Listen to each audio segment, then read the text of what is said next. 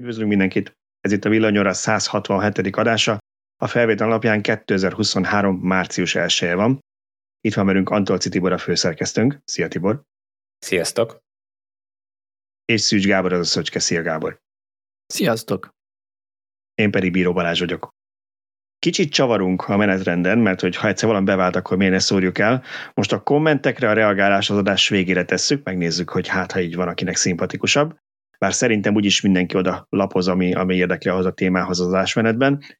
És fogunk egy kicsit beszélni a Superchargerekről is, talán kicsit más megvilágításban, nem csak a szavazásra, bozításban, de ezt is hagyjuk a végére. Kezdjük mindjárt a heti témákkal, hogy nézzük meg, hogy mi az, ami ezen, ezen a héten a legfontosabb volt, vagy amiről esetleg a Tibor és a Gábor szeretnének beszélni, simán be lehet dobni újakat is, legfeljebb felüljük az adásmenetet, és Balázs agyvérzést kap, de hát ez már csak ilyen bűfaj. Viszont azt el akarom mondani, hogy nagyon fontos, hogy most március 1-én ezt még a Tesla várt Investor Day bejelentése előtt vesszük fel, úgyhogy ha véletlenül ott bejelentenek mégis valamit, amit nem várunk, akkor ezt majd csak a jövő heti adásban tudjuk megbeszélni, úgyhogy azért marad ki az adásból, mert korábban készül a felvétel. Na nézzük, mi mindennek készültünk mára.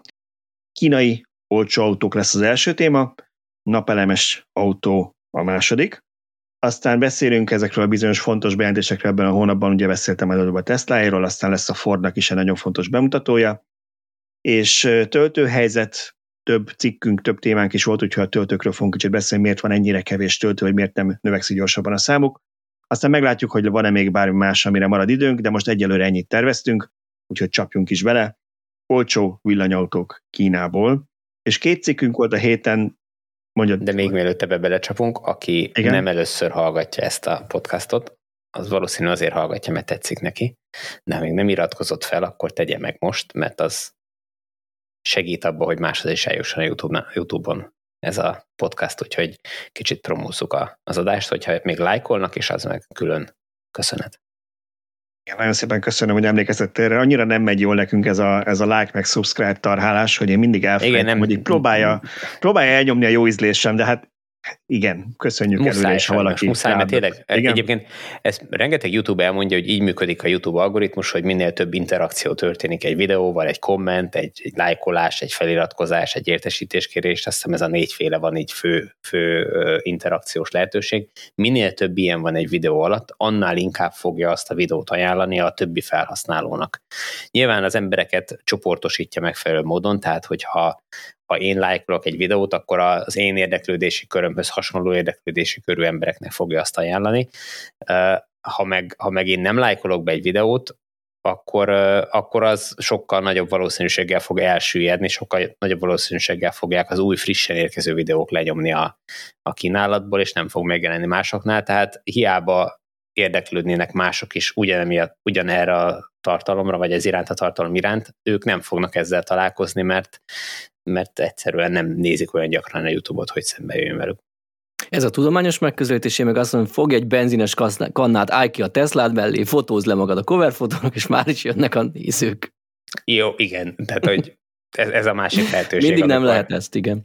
igen amikor, én, én, amikor én még már várom, olyan én a... még várom, hogy, várom, hogy túllépjünk azon a korszakon, amikor az ilyen clickbait címlapképek működnek a YouTube-on, hogy ne kelljen mindenképpen ebbe belemennünk, és egyébként De... én szoktam elkövetni a, a, ezeket a képeket az adáson, úgyhogy ha bármilyet láttok, engem tessék ö, emiatt agyonverni, de hát néha muszáj, mert hogy mégiscsak tűnjön már fel, hogy érdekes témák vannak.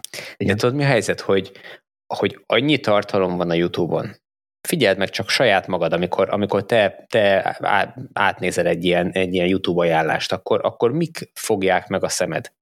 Nem fogsz, tehát egyszerűen annyi van, hogy nem fogsz minden egyes címet elolvasni és értelmezni, hogyha valami, valamelyik képről leugrik valami érdekes dolog, akkor, akkor ott állsz meg, és annak a címét fogod elolvasni. Tehát, hogy ez sajnos egy, egy, egy ilyen dolog, így működik a világ, akkor a zajban élünk, hogy máshogy nem lehet érvényesülni.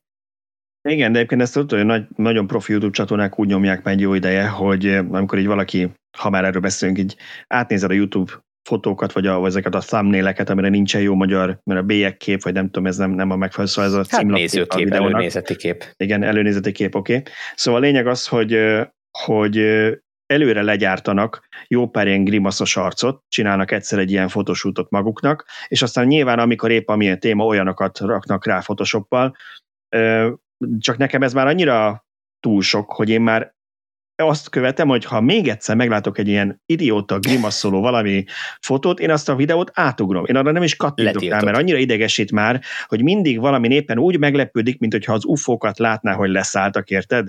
De nem, túl van tolva, de Szerint, nem, vagy öregek ez, vagyunk ehhez, ez lehet. Ez már kezd kimenni a divatból. Hát ez tényleg egy-két évben keresztül ez divat volt, és sokan alkalmazták, de szerintem ma már ez, vagy egyre, én, én egyre kevesebb ilyet látok, aztán persze az is lehet, hogy, hogy kevés ilyenre kattintottam.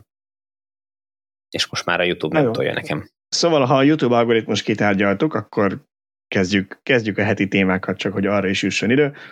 Azt mondja, hogy olcsó kínai villanyautók, nem adom fel. Két témánk volt ezzel, egy két cikkünk ezzel kapcsolatban, azért fogtam ezt így össze, és szerintem ezeket külön-külön érdemes össze megbeszélni, aztán majd eldöntitek, hogy akarjátok, hogy összekapcsoljuk, mert igazából két külön téma.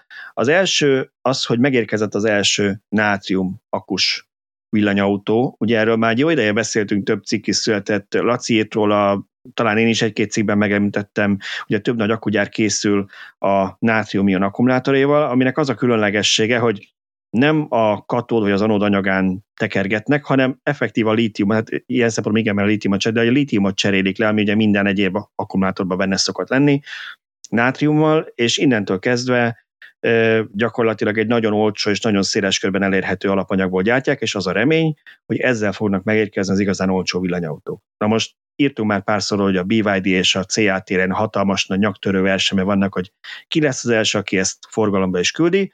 Ehhez képest jött egy ilyen sehonnai, elnézést nem hagyhattam ki ezt a sehol E10X nevű típus miatt, szóval jött egy ilyen kis autó, aminek a gyártóját, hát rá is kéne googlizni, hogy tudjuk, hogy kiről van szó, úgy hívják, hogy Hina ezt a gyártót, ők hozták ki ezt az akkumulátort, és hát egy ilyen, hát ilyen gyengébb, vagy kicsit kommerszebb LFP akunak kb. az energiasűrűségét, nem a jobbakét, de mondjuk az, azt már hozza, és kereskedelmi forgalomba küldték az első ilyen kis autót. Sőt, hozza, a hozza, a, korszak? hozza a nem LFP, hanem az NCM vagy NCA akuknak a néhány évvel ezelőtti szintjét is, nem? Tehát igen, mondjuk azt mondjuk, hogy egy 5-8 éves lemaradásban van az akkori mainstream-től egymás. A műkedvelő kedvéért, csak hogy akkor ne csak a levegőről beszéljünk, ugye 140 wattóra per kilogramm, aki, akit érdekel a cella szinten, és 120 akupak szinten az energiasűrűsége. Na most ehhez tenném hozzá, hogy 140 valahány wattóra per kilogramm volt a 24 kW-os kilovattórás Nissan Leaf-nek a, az akku cellájának az energiasűrűsége, és hogyha a pakkot néztük, ugye ez egy kb. 300 kg-os pak volt, ha a pakkot néztük, akkor az ilyen 80 wattóra per kilogramra jön ki. Tehát, hogy pakkot nézve sokkal gyengébb, mint ennek az új autónak, ami mögött nyilván az lehet, hogy a nátriumos az, az sokkal kevésbé érzékeny mindenféle egyéb ö, problémára, tehát kevésbé veszélyes, kevésbé kell valószínűleg védeni, úgyhogy sokkal kisebb, könnyebb pakot is köré tudnak építeni. Hát és... most, hogy ezt így mondod, vagy az is benne van, hogy a kínai szabványok ezt megengedik, és ha esetleg elkezdenék forgalmazni Európában, akkor rögtön plusz 100 kiló páncélzat kerülne az akura. Ez is benne van, ez is előfordulhat, nem tudjuk még igazán, hogy mi van, de, de lényeg az, hogy akkor is versenyképes azzal a azzal a technikával, akárhogy is nézzük, tehát cella szinten ö, nagyjából mm. megegyezik azzal, és hogyha elfogadjuk azt a tényt, hogy kellenek majd a jövőben olyan, ö, vagy elfogadjuk tényként, mert ez nem tény, csak azt akarom sugalni, hogy fogadjuk el, de hogy ha, ha elfogadjuk ezt, hogy kellenek kis hatótávú, olcsón gyártható elektromos autók városi használatra, akkor itt a megoldás, mert gyakorlatilag lehet kis autókat építeni nagyon olcsó energiatárolóval, amik már tudják azt a szintet, amit mondjuk tíz évvel ezelőtt tudtak, és mi boldogan használtuk, hiszen mondjuk nem is volt más, de, de, de ezek a városi a... használatra, meg elővárosi használatra tökéletesen megfelelnek az a nagyon fontos különbség, csak hogy aki esetleg ennyire nem ásta bele magát, hogy ne, ne süllyedjen így el a sok információt mondtunk, hogy amiről Tibor beszél, hogy ezek már régóta tudták, most akkor ebben mi az újdonság, az egy sokkal drágább kémiával, tehát abban nagyon drága és néha, néha nehezen vagy problémásan beszerezhető alapanyagok vannak, ugye nikkel, kobalt, a lítium is, a drága az igaz rá, nehezen beszerezhető valószínűleg nem annyira, de inkább az, hogy, hogy drága. Most ehhez képest, hogy ez meg egy nagyon olcsó és ténylegesen meglévő, hát valamilyen szinte meglévő életesi láncokkal rendelkező alapanyagok, nyilván most ki kell az akugyárakhoz is, de hogy nem tűnik olyan nagyon nagynak az átállás, technológiai szempontból, és ugye nagyon fontos, hogy azt állítják ezekről a nátriumionos akukról, hogy a meglévő gyártósorokon készülhetnek. Tehát nem kell most valami radikálisan új üzemet felépíteni hozzá, hanem lehet ott gyártani addig az RFP-s, vagy, vagy NCL, vagy NMC aksi gyárt. És azt jól hogy élettartamban is többet várhatunk tőlük? Na most ez egy jó kérdés, mert én korábban még azt hallottam, már meg nem mondom melyik nagy kínai gyártótól, valahol olvastam, hogy, hogy hát azon is dolgoznak, hogy az élettartamuk megegyezzen. Tehát, hogy ez egy, úgy tűnt nekem, hogy ez egy megoldandó probléma, vagy, vagy gyengébb itt esetleg, de ami viszont, ha már erről beszélünk, hogy mennyire lehet ezeket abuzálni, ezeket az akkumulátorokat, ami nekem feltűnt ebben, hogy három kötőjel 4C töltési teljesítményt írtak rá, hogy annyival lehet megküldeni ezt a kis 25 kWh akkumulátort, ami elég soknak tűnik, tehát én szerintem egy, egy normál kémiánál, vagy normál, szokásosabb kémiánál nem szoktunk ekkora értékeket, vagy nem mindig látunk ekkorát, hogy max nagyon drága autóknál meg. Ez, ez elég soknak tűnik, nem? Persze, ha olcsó autóban gondolkodunk, és szintén Kínából származó, és Európában is mennyire népszerű lett, tehát ez eleve alátámasztja Tibornak azt a elméletét, hogy, hogy ezek, ezt el kell fogadnunk, hogy erre igény van, ott a Dacia Spring. Ha megnézed, ilyen szempontból, vagy ebből a szempontból hagyományos akukémiával, hát valószínűleg nem a csúcs technika van benne, fogalmam sincs, hogy pontosan milyen összetétele van az akujának, de ott ilyen egy C körül van a maximális töltési teljesítmény. És hidegen még abból is visszavesz. Ha, ha gyakorlatilag olcsóbban tudnak egy Dacia Spring jellegű autót azonos hatótávval árulni, aminek még a töltése is háromszorosára nő, hát szerintem bármennyit eladnak belőle. Hát a gyártó itt 10-80 százalékra 20 percet írt, hogy annyira lehet feltölteni. Igen, itt a maga ez az idő nem tükrözi ezt a sebességet. Tehát, hogyha Igen. azt 4 C-vel lehetne tölteni, vagy 3 C-vel, akkor sokkal rövidebb idő alatt föl kéne uh, tudjuk tölteni ezt az autót. De nekem az a gyanúm, hogy ezt a 3-4 C-s töltési lehetőséget nem használják ki a valóságban, vagy maximum csak nagyon rövid ideig. Tehát olyasmi lehet a töltési görbéje, mint egyes Tesláknak van, hogy kicsúcsosodik az elején, és utána meg fokozatosan csökken a, a töltési teljesítmény, de nem tudjuk, ez most csak találgatás a részemről, csak a, a számadatok valóban alapján... A két, két info valahogy nem, nem klappol, de lehet, Igen. hogy ezt a cellagyárt, mert a cellagyártó is ott volt ezen az eseményen, és ők is reklámozták, mert háromfajta cellát bocsátottak forgalomba már maga a gyártó, az aksi gyártója, és lehet, hogy ezt ők mondták, hogy ez elvileg ezt is kibírja, aztán, aztán hogy ebből mit valósít meg az autógyártó, az meg az ő egyéni, hogy ő mit dönt, hogy dönt, hogy milyen kockázatot vállal be mondjuk a garanciában és egyéb dolgokban. Ami még érdekes, amiről talán érdemes beszélnünk, hogy az autónak mennyi az ára.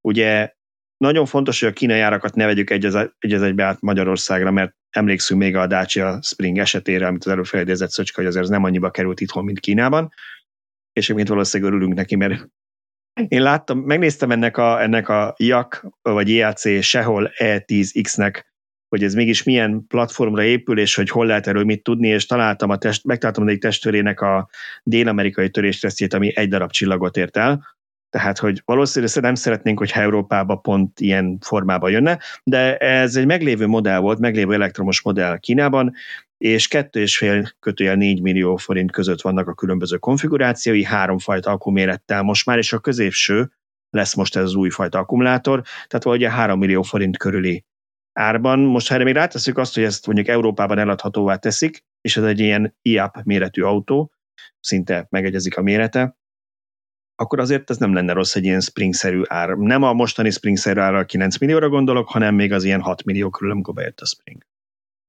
Hát nagyjából szerintem az, az lehet a reális ára, amiért ezt tényleg el is lehet hozni, meg, meg Európában forgalomra is lehet hozni. Hát azért ezt tegyük hozzá, és ezt mindig el kell mondani, hogy Európában nem azért, vagy nem feltétlen csak azért kerülnek ennyibe az autók, az elektromos autók, mert ennyire drága őket előállítani, hanem hogy ekkora nagy kereslet van, és nagyon szűk a kínálat.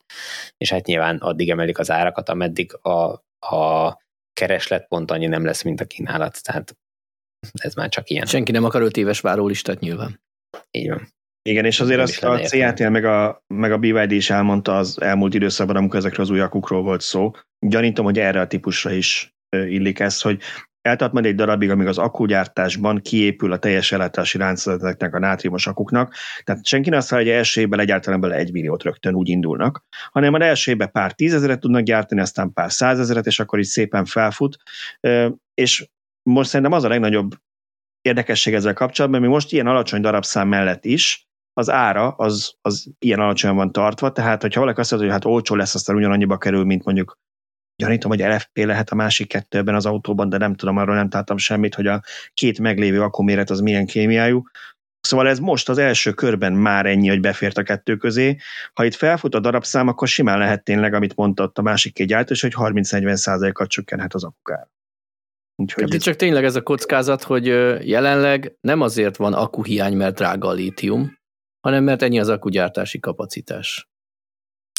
Ö, igen, bár, hát hogy ennyit kötöttek Bár azért az tudjuk, hogy a lítium árat igen, lítium árat tudjuk, hogy ténylegesen A végtermék árában lehet, hogy megjelenik az alapanyagára, Viszont a végtermék mennyisége az független szerintem az alapanyagárából. Ha most se tudnak elég akut gyártani, mikor tudnának olcsóbb nátrium alapú akut gyártani, hogyha kivesznek néhány gyártósort a lítium alapú gyárból jelenleg, gyorsan. Nyilván hosszabb távon nem ez lesz, hanem, hanem ahogy megjelennek újabb gyártási kapacitások, azt már nem lítiumra, hanem nátriumra fogják beforgatni, tehát végső soron olcsóbb lesz az akku, de rövid távon azért én nem várnék csodát, mert egyszerűen akuhiány van, tehát valószínűleg az akugyártók kis túlzással annyit kérnek az akuért, amennyit nem szégyelnek, mert úgyis megveszik. Igen, Akármennyire is kommunizmus van Kínában, senki ne várja, hogy majd nem profittal akarják árulni ezek a kínai cégek ezt itt Európában, úgyhogy. Na, beszéljünk kicsit akkor a másik Bocsánat, kínai ez, ezzel kapcsolatban nekem Igen? egy észrevételem van, ugye nagyon sokszor elmondtuk, ez az én veszőparipám szokott lenni, hogyha egy új technológia megjelenik, akkor akkor nagy valószínűséggel azzal nem autóban, hanem különböző kütyükben fogunk először találkozni, mert hogy valahol ki kell próbálni ki az, aki bemer építeni több millió forint értékű ilyen terméket százezrével autókba. De, és ebből a szempontból ez most egy meglepetés, legalábbis számomra, hogy mégiscsak egy autóban jelent meg egy ilyen dolog. Ami menti ezt a helyzetet, az talán az, hogy ugye az egyik a gyártás technológia az nem tér el jelentősen a litiuminos technológiától, tehát azt nem kellett külön kifejleszteni, ott már azért elég nagy gyakorlata van a gyártóknak, vagy vannak gyártók, akiknek van benne gyakorlata. A másik pedig az, hogy azért ezzel a technológiával nem most kezdtek el kísérletezni. Az, hogy termékben nem nagyon jelent meg máshol, az egy dolog, de, de nagyon régen kutatják ezeket az akkumulátor hát Persze, mert ez, hát az árában jobb. Tehát most egy, egy iPhone nem lenne olcsóbb, hogyha ilyen akku kerülne bele. Tehát az iPhone árában nem tétel úgy gondolom az akku ára, mérete, kapacitása. Tehát uh, úgysem adnának, egy, úgysem adnának egy olcsóban magas... egy iPhone, csak, csak kicsit nehezebb lenne, hogyha ilyen akut Hát meg, nagyon magas próbáltartalma akkumulátor van benne. Igen, és, és, és alapvetően az is belefér az árába, mert ott az a lényeg, hogy kibírja ezt a naponta a gyilkolás, hogy minden nap feltöltik, lemerítik legalább uh-huh. egyszer. Ahol, ahol inkább ennek lenne létjogosultság, az mondjuk a házi energiatárolók, vagy Igen. nem csak házi, hanem az ipari energiatároló területek, uh-huh. tehát a fix helyhez kötött tárolás.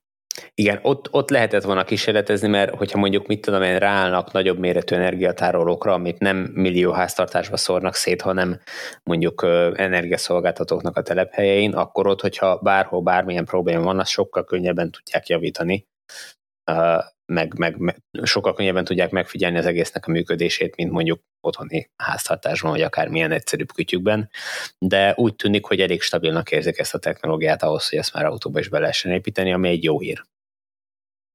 Igen, én akartam hozzátenni, közben veszettül kerestem, hogy hol olvastam, mert vagy az én, vagy én írtam meg, és olyan öreg vagyok, hogy nem emlékszem, mit írtam le, ami simán benne van, vagy, vagy lehetséges, mert Laci cikkét, szerintem Lacinak volt erről egy cikke, amit bereferáltam, igen, és ott olvastam. A lényeg az, hogy majd kövezetek meg, hogyha hülyeséget mondok, de hogy nem teljesen igaz, hogy ez még nem jelent meg semmiben, mert én azt hiszem, hogy azt olvastam, hogy már, vagy lehet ennek a cégnek a honlapján, hogy már eddig is, mert ez pár éve már gyártják ezeket az akukat, csak nem ilyen energiasűrűséggel, de hogy ilyen robogókban, meg még egy-két egyéb ilyen berendezésben volt már. Igen, ezt beszéltük. Laci úgy tudja, hogy ez még csak ilyen pilot projektekben volt, tehát kereskedelmi forgalomban lévő termékekben még nem.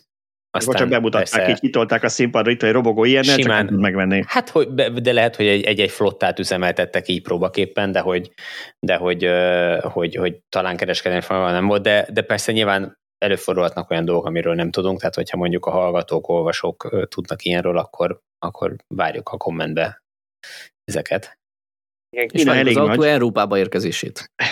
Igen, elég Igen. nagy és elég sok helyről jönnek információk, csak ugye ott még nekik úgy, hogy ez a közösségi média belső appok meg felületek vannak, és mi akkor tudunk valamiről, ha ezt valaki átemeli mondjuk Twitterre, vagy Instagramon, vagy valahova, amit mondjuk a világ többi része is lát, mert különben ez a WeChat meg egyéb ilyen kínai alkalmazásokon osztják meg, úgyhogy nem mindenről tudunk, de ha valaki rendelkezik WeChat fiókkal, és nézi és beszél mandarint, akkor nyugodtan bármikor írjon nekünk, hogy olvas érdekeset.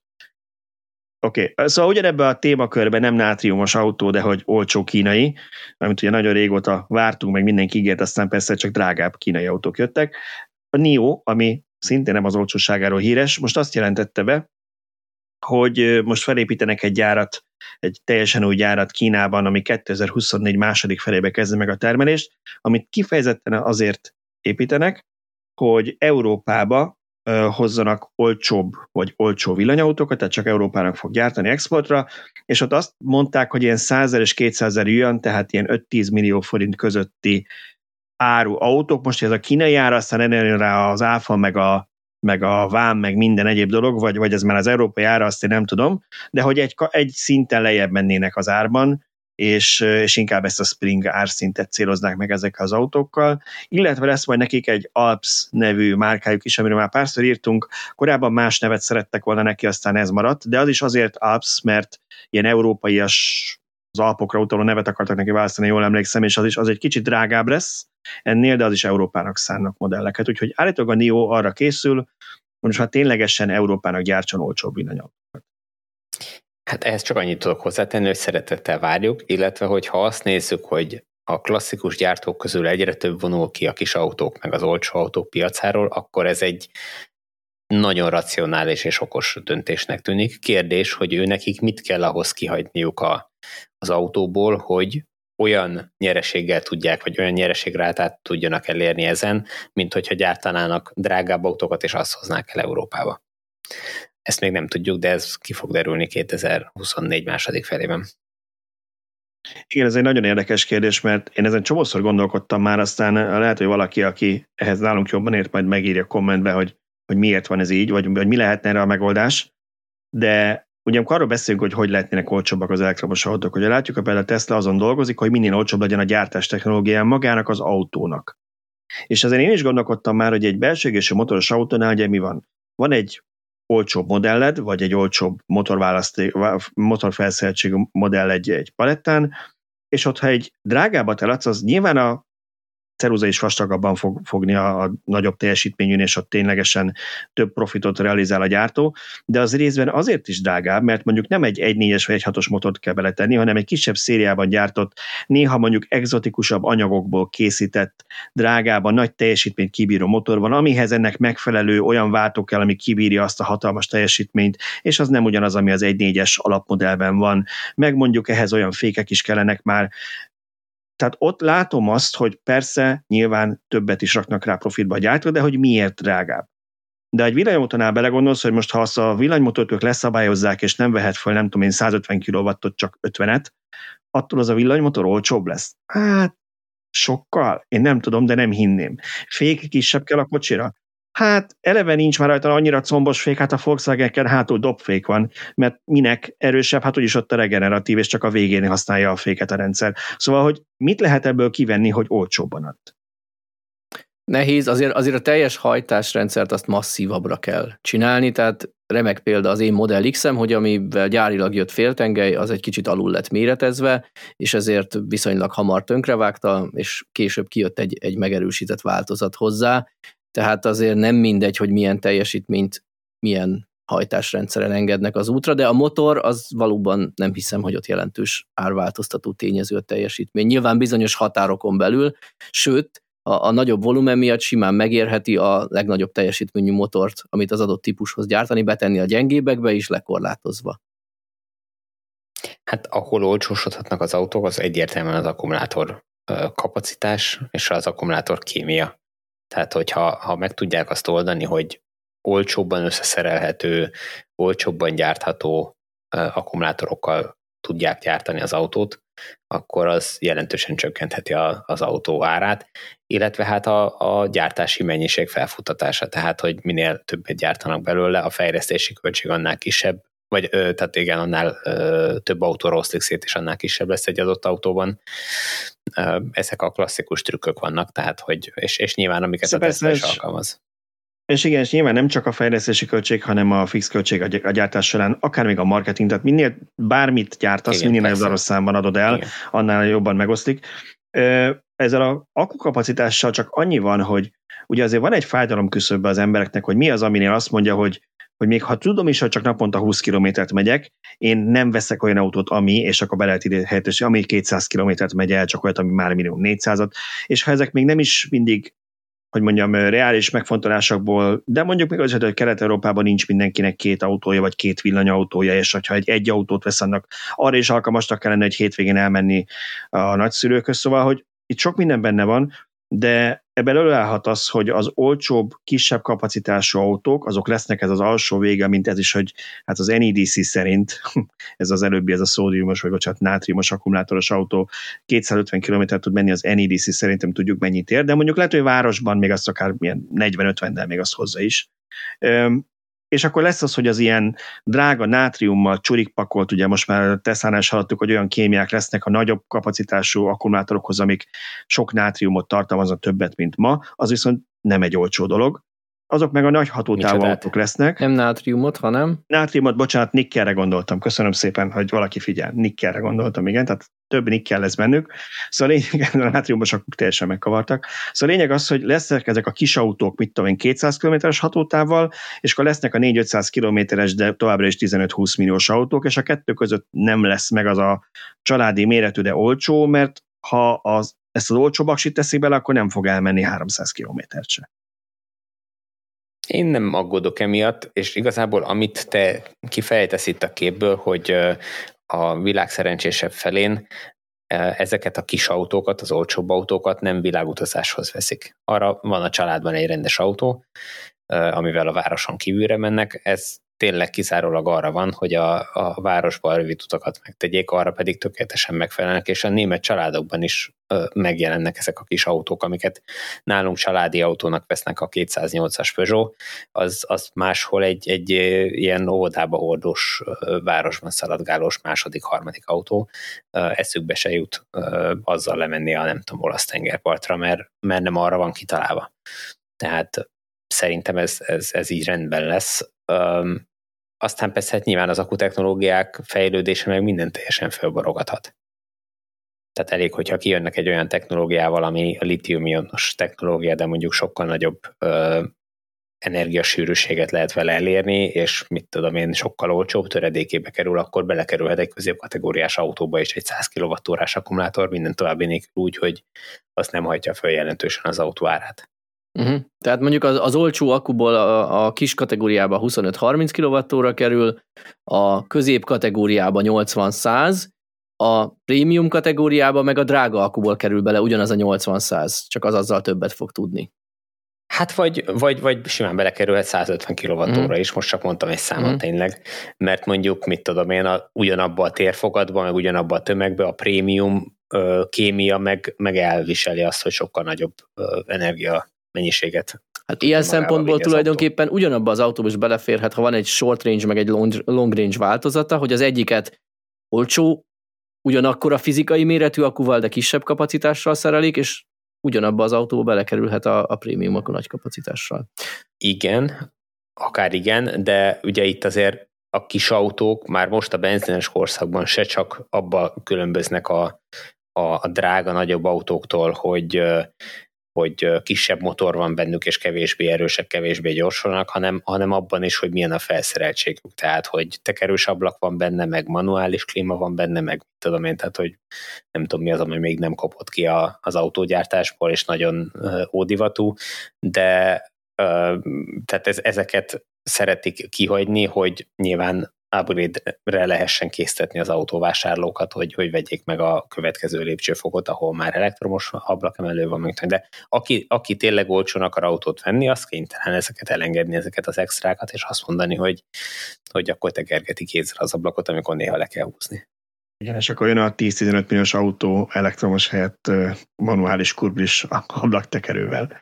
Igen. Hát reméljük, hogy ez, viszont... ezen a cél, hogy ne 10-15 milliós legyen, hanem le, meg lehessen kapni 3-4 millió forintért, és akkor nyilván nem fogjuk elválni, hogy ne, le, legyen benne Annyira valószínűleg senki nem bárnál, igen. Meg sávtartás, meg, meg, meg minden ilyen egyéb extra. Szóval beszéltél az új technológiákról, amik, amik ebben segíthetnek, és lesz egy olyan új technológia, ami úgy néz ki, hogy nem lesz. Ugye most már nem tudom, hányadik cikket írjuk azokról a napelemes autós vállalkozásokról, amelyek végül nem küldik gyártásba az autóikat, vagy csődbe mennek, vagy, vagy változtatni kénytelenek. Ugye volt a Lightyear, erről pár hete beszéltünk, akik hasonlóan régóta demozták ezt az autót, ami még, még kis szériában is kezdték volna gyártani, és aztán jött volna nekik a, a drágább, vagy a, jött volna nekik az olcsóbb tömegmodell, és első hír arról szólt, hogy hát akkor most mégis inkább nem is küldik gyártásba ezt a drágát, hanem rögtön a tömegmodellen kezdenek dolgozni, aztán két vagy három napra rájött körülbelül, de tényleg ilyen időintervallumban jött rá a hír, hogy hát igazából nem is nagyon biztos, hogy tovább tudnak működni, mert elfogyott a pénz.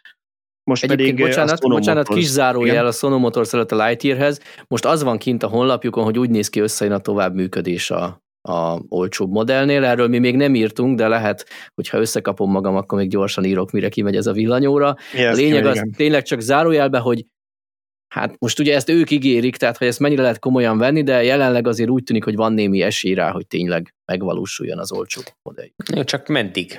Tehát, hogy most összekalapoztak még néhány százer dollárt, vagy eurót, vagy nem tudom valamit, és akkor le tudják gyártani az első 20 autót, meg még a, az embereket fizetni még két hónapig, és akkor utána mi lesz? Erről lehet szó, igen, valószínűleg. Tehát, hogy, amit, hogy... amit a Balázs által felvezetett Sono Motors is megcsinált már néhányszor. Igen, hogy gyűjtött igen. egy én, kis pénzt. Én be kell valljam, nem, nem értem ezeket a, a kis startupokat. Miért akarnak uh, gyakorlatilag megfelelő pénzügyi háttér nélkül egy ennyire bonyolult üzletbe belevágni.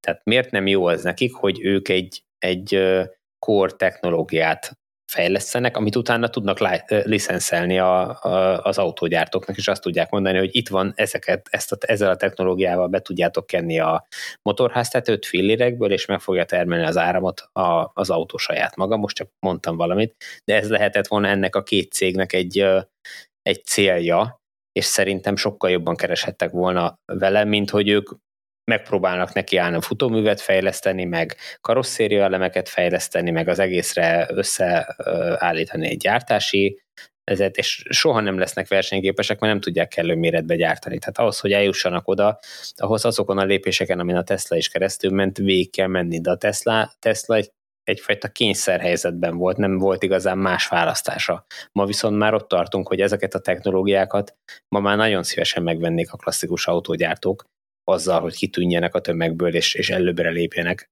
hiszen ezek nincsenek meg náluk. Hát nekem Szerintem. az a vicces, hogy amit mondasz, amivel kellett volna foglalkozni az első perctől a Sono, ők most azzal akarnak foglalkozni.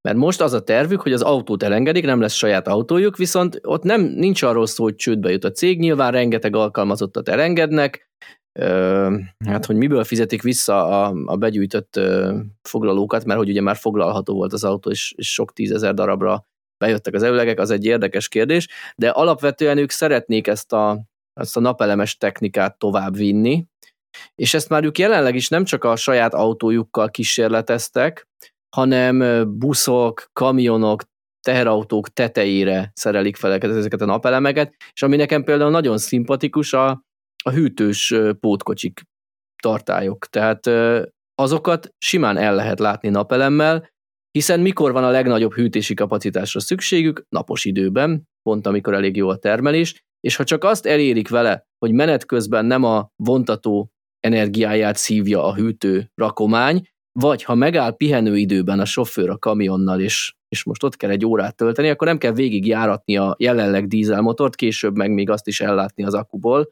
hogy, hogy a hűtő menjen, hanem ahhoz simán megtermelheti. Tehát ilyen, ilyen szempontból én abszolút látok jövőt ebben.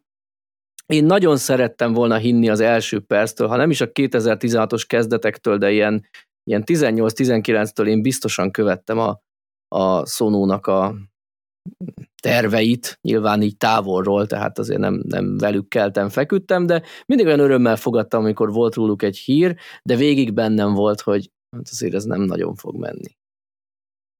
Igen, ez, ez egy ilyen állandóan visszatérő, igen, állandóan visszatérő igény, hogy, hogy tegyük tenne, miért nem tesszük el a napelmek az autót, és akkor megtermeni, és mindig oda adunk ki, hogy azért, mert mert túl nehéz, meg, meg nem elég a felület, meg, meg akkor mindig napon kell állni ennyire, hogyha akkor ott nem is áll szárnyékban a napon, akkor utána az klíma el fogja vinni, amit megtermeltél, mert le kell hűteni az autót.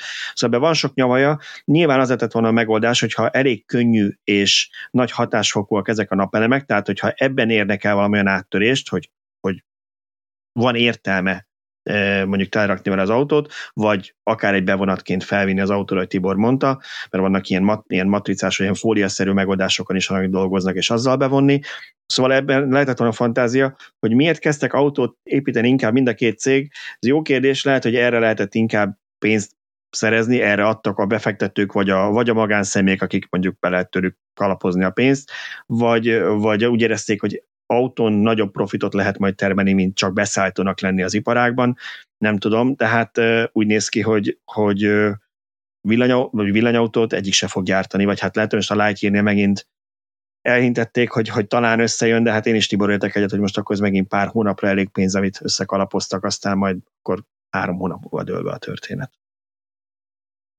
Na jó, viszont ha már így erről beszéltünk, én felírtam ehhez egy témát, ami, ami nem ezekhez a cégekhez kapcsolódik szűken, de, de megint egy olyan, egy olyan történet, ami, ami elég sokszor előjön, hogyha olyanokkal beszélünk, akik még csak ízlelgetik a villanyautózást. A baráti körömbe került most egy, egy új tag, aki egyébként tanárember, tehát hogy nem arról van szó, sőt az egyik szak, amit tanít matematika, tehát azt mondanánk, hogy ilyen műszaki gondolkodású, vagy, vagy nem áll tőle messze, és az első dolgom, amikor beült az autómba volt, egy pár kilométerre megkérdezte, hogy de hát miért nem raknak ezekbe akkor generátorokat, hogy miközben mennek, termeljék vissza az áramot.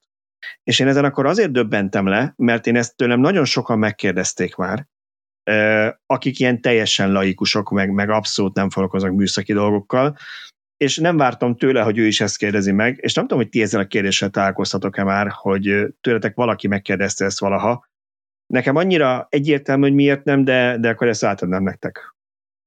De hányszor? Csak nem tudom eldönteni, hogy az adott kérdező viccnek szánja, és jót nevessünk rajta, vagy komolyan gondolja, és néha egy visszakérdezés, vagy egy reakcióból rájövök, hogy te ezt tényleg komolyan gondolod. Szerintem legtöbben komolyan gondolják, igen. De Nagyjából hogy? indulnak, hogy a biciklin ott a dinamó, és akkor azzal ő termeli az áramot, és akkor az világít, hogy miért nem csinálják ezt ezeknél. De, és hát, hogy röviden megválaszoljuk. Arról úgy nem, igen, nem sose hallottak? Ez, ez a perpetuum mobile lenne, ami az örök mozgó gyakorlatilag, amit akkor valaki feltárt. Szóval, hogy erre van válasz, azért nem, mert nyilván ami energiát... Nem, bocsánat, te... bocsánat az, az egyszerű válasz bocsánat. az, hogy de, van benne dinamo, amikor lassítok, akkor visszatermel. Persze, nyilván ezt én is elmondtam, Ennyi. igen, igen, csak ők arra gondolnak, hogy nem lassítás közben, hanem amikor haladsz hogy akkor miért nem termeljük közben vissza az áramot.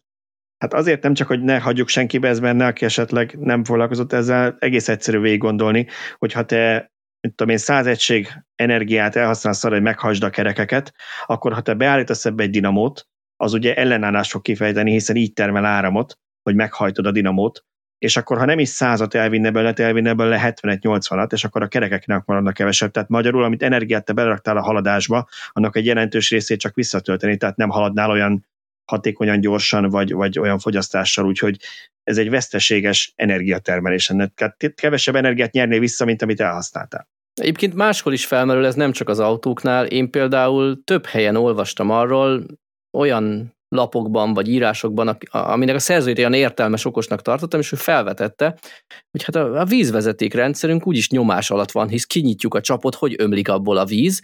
Miért nem teszünk ilyen kis parányi kis ö, kerekeket, ilyen hajócsavarokat a vízvezeték rendszerbe, és akkor az, azzal termelhetnénk elektromos áramot.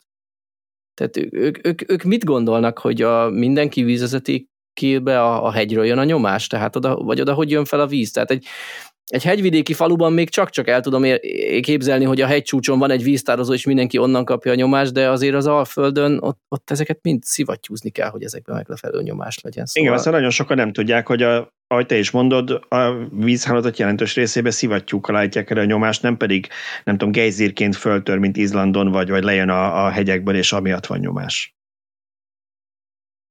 Tibor látom, teljesen kiakasztottuk, ő, ő nem tudja Én, ezt.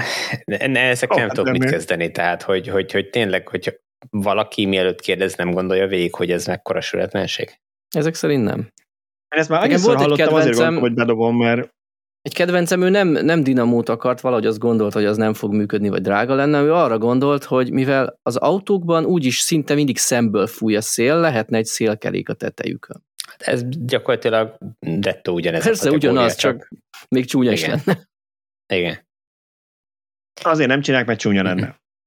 Akkor ez rá, ez rá a standard válasz, hogy igen, igen. nagyon jó, baromira megélni, de hogy nézne már ki, meg az alagutakon is milyen nehéz lenne átmenni, mindig le kell hajtani. Így van, így van. Jó. Oké, okay, most egy Tibort lefárasztottuk. Mondtam, hogy ennyire ki fogok adni. Azt hittem, hogy te is sokszor hallottad, és szeretted volna ezt most megválaszolni. Egyszer-kétszer de... már szembe jött, de hát, lehet, hogy olyan nézésem, hogy föl sem merik tenni. Oké. Okay. Jó, lesz most márciusban két olyan bejelentés, vagy, vagy olyan esemény, amiről szerintem egy kicsit előzetesen érdemes beszélni. Egyik azért, hogy jó, jó kellemetlen helyzetbe hozzuk saját magunkat, mert hogy a felvétel napjának estén lesz a Tesla-nak ez az Investor Day bejelentése, és mire az adásban már mindenki tudja, hogy mit jelentettek be többek között, mi is megírtuk. Most viszont mi lehetünk abban a helyzetben, hogy találgatunk, hogy mi lesz, mi nem lesz, aminek a fele utána nem fog megtörténni, és jó hülyének fogunk kinézni. Úgyhogy tessék kicsit mindenkinek, mindenkinek hogy mondjam, emelni a tétet és bevállalni, hogy mit vár attól, hogy mi lesz ezen az Investor day -en. Akkor fogunk igazán nagyot koppantani, hogyha, koppanni, hogyha Musk megjelenik a színpadon, és azt mondja, hogy dinamót teszek az autókba. Hát igen, akkor ez egy nagyon csúnya, csúnyán megvágandó adás lesz szerintem, hogy ne nézzünk ennyi, ennyire marhának. Igen. Igen. Na ja. Jó, én azt, azért akartam Miből a, lehet választani? a Fordra is. Miből lehet választani? Hát jó, akkor mondom, hogy mik terjengenek a neten, meg hogy mik várnak emberek. Én szerettem volna ezt hát, egy kicsit, hogy mondjam, ugye a Highland, ezeket a várakozásokat. Igen. Ez a Highland Park projekt, ez az egyik, nem? Biztos, hogy beszélni fognak erről, igen, hogy, hogy a Model 3 megújításán dolgoznak, és hogy itt milyen technológiák lesznek, ez mennyire olcsó beszél, hogy ez elsősorban a befektetőknek szóló uh-huh. történő, meggyőzik őket, hogy jó helyre teszik a pénzüket, de itt én azt nem várnám, és lehet, hogy ebben nem lesz igazam, hogy azt mondják, hogy ha, ha már gyártásban lenne, ahogy ezt csináltak annó a Autopilot Hardware 3 esetén, azt mondanák, hogy ja, egyébként két hete ez van gyártásban, az úgy oké. Okay. De most bejelentik, hogy ez mint a legfrissebb plegykák arról szólnak Kínába, hogy szeptemberbe kerül gyártásba, annak ugye megvan az a veszélye, hogy lehet veszek, hogy harmadik, negyed év, de ha konkrétan mondanak nagyon, hogy akkor szépen elkasszálják a jelenlegi eladásait az autónak, mert mindenki elkezd várni az újra, hogy ez az Osborne effektus. Azért ezzel szerintem illik vigyázni, hogy nem várnék túl konkrét ígéretet ezzel kapcsolatban, mikor kell a gyártásba, meg hogy mennyi minden jót tud, inkább az, hogy gyártásban mennyire lesz olcsó, meg mennyire mennyire úgy, de nem fogják szerintem megmutatni, hogy mi minden lesz, lesz frissebb, meg szebb, meg jobb, meg mit tudom én, mert akkor hirtelen mindenki visszamondja. Ne, nem is arra gondolok, hanem az, hogy a, a gyártás technológiában elért új víványokról fognak beszélni, meg hogy átszervezhetik a gyártást, vagy nem is tudom, tehát hogy, hogy talán ez, ez lehet egy, egy téma. Ez, ez valószínű.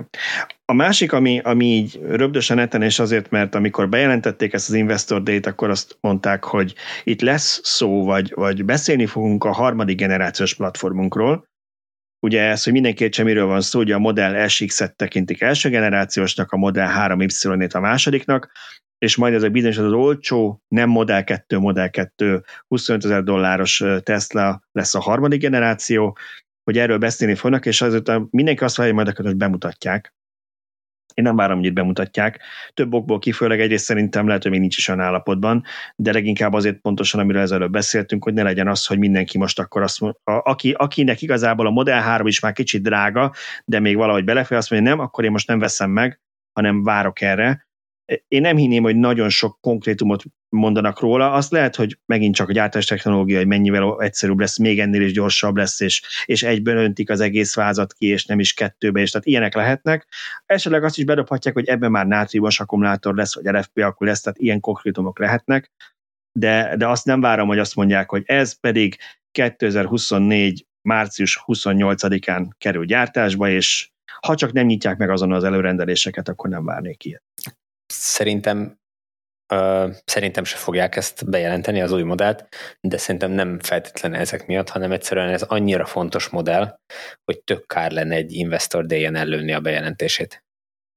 Az biztos, hogy saját sót kap, amikor bemutatják. Így van. Igen, ez, Így van. Ez, igen, hát ha, ha igazak azok a plegykák, mi szerint ez jövő év második felébe kerülhet gyártásba Shanghai-ban, és ott fogják először gyártani, akkor akár azt el tudom képzelni, hogy ahogy már félig meddig hagyomány ez a márciusi bemutató, ugye a Model 3-mal kezdték ezt, nem is tudom már, hogy a Model Y az már szintén így, de az a környék volt, lehet, hogy június, tehát abban a, ugye az év közepe felé, mm. akkor lesz egy hasonló bemutatójuk majd jövő év tudom én, első negyedév végén, vagy, vagy valami másik negyedévben, tavasszal, és onnantól kezdve, igen, és akkor onnantól kezdve lehet rendelni az autót esetleg. Persze, nem tudom, hogy mindent lehet várni, igen, csak senki ne várja azt szerintem, hogy itt már most bemutatnak új modelleket, és azonnal meg lehet rendelni, és hirtelen lerántják a replet, és megmutatják. Én ezt nem várnám, aztán majd lehet, hogy meglep. Ne elemezzük tovább, mert csak ki fognak röhögni, hogy mennyire mellé lőttünk.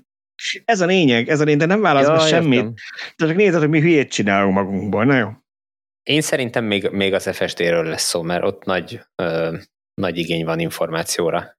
Hogy hogy állnak, Igen. ugye volt egy viszonylag nagy csúszás, mivel léptek előre, valamikor meg kell ígérni, hogy idén év végére teljesen önvezető lesz a Tesla, tehát hogy...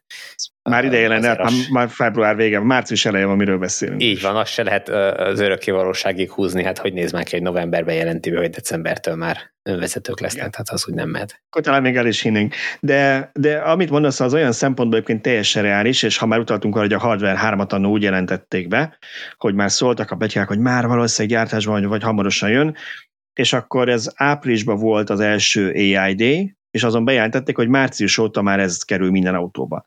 És most a legfrissebb hírek szerint a kínai gyártásban már a Hardware 4 most került be, a, azt írta valamelyik hírforrás, most a, talán ma reggel olvastam, hogy az új számítógépe a Model Y-nak Kínában 3,5-ről 4,5 kilóra hízott súlyban, tehát valószínűleg már az új egység van benne, Ilyet bejelenthetnek, hogy már, ha már gyártásban, akkor azt bejelenthetik, hogy mostantól már gyártásban van. Mm. Ez elképzelhető.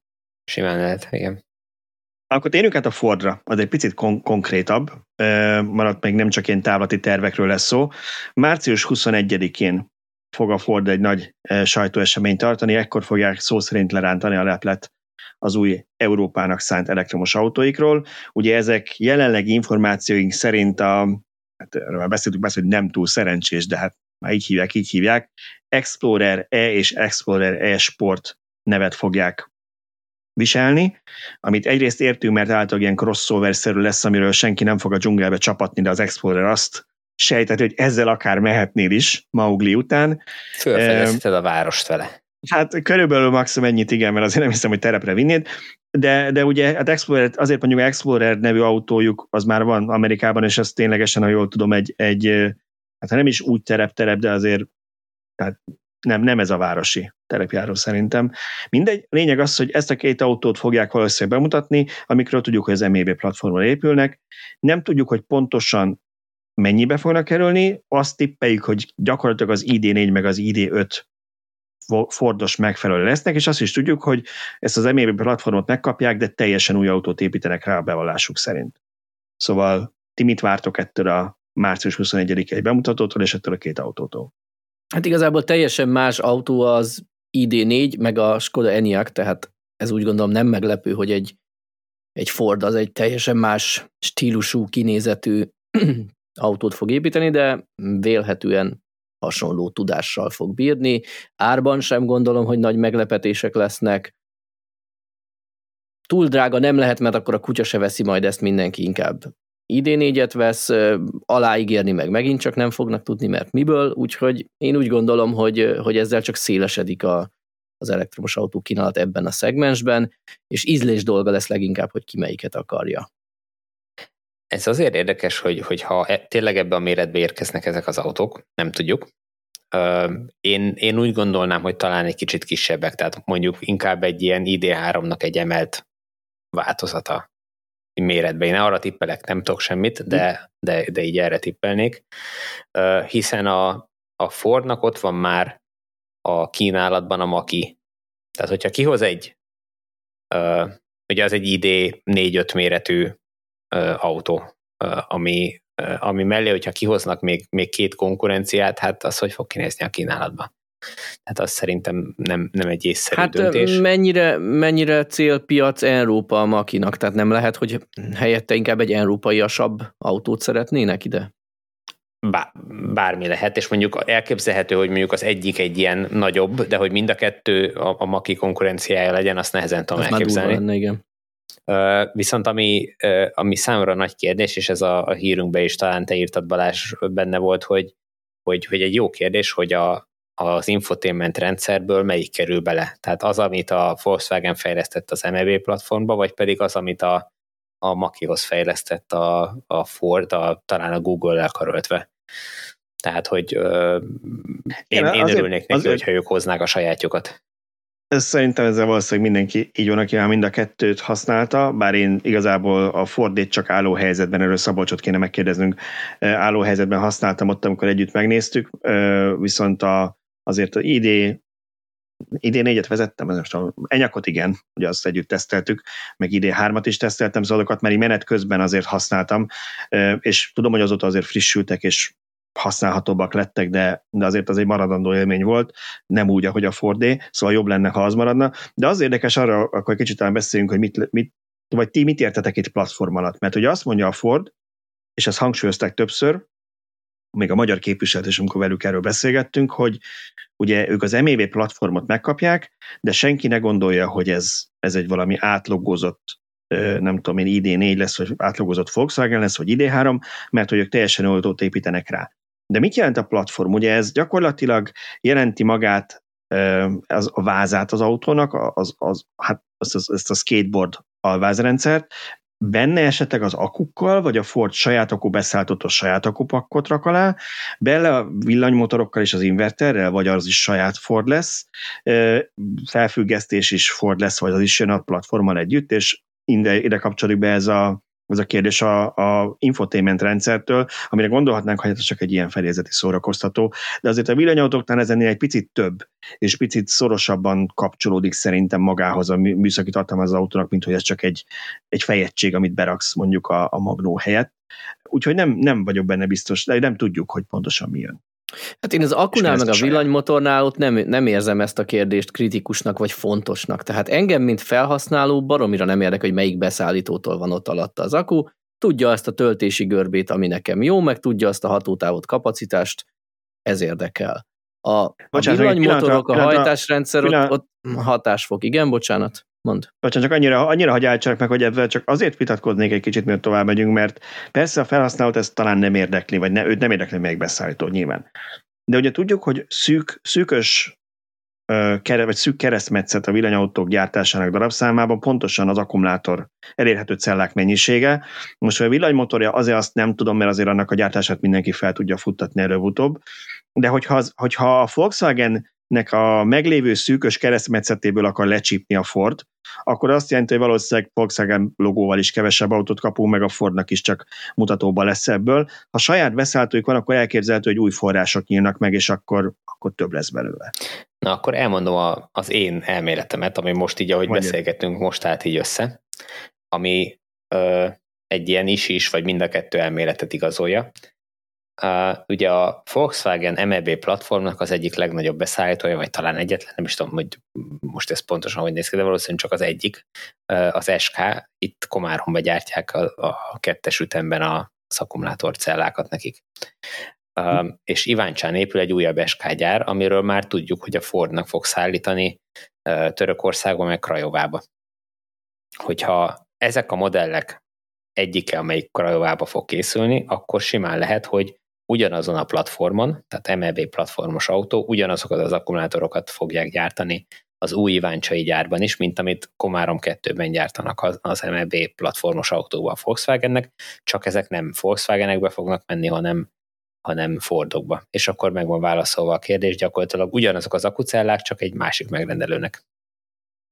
Logikusnak logikus annyi, hogy, hogy azt szerintem tudjuk, tudni véljük, vagy tudjuk, hogy ezek az autók Kölnben fognak készülni. De ettől még gyárthatja ugyanaz a beszállító, mint aki a Volkswagennek az új gyárában. Nem Igen. tudjuk, hogy hogy áll az SK-nak az itteni az új Iváncsai üzeme. Kívül ugye látjuk, hogy hogy be van fedve, de hogy belül hogy állnak, hogy már a próbagyártás megye, mert ugye, úgy tudom, hogy ezeket az autókat a Ford egyébként ősszel már boltokba akarja küldeni már a felhasználókhoz.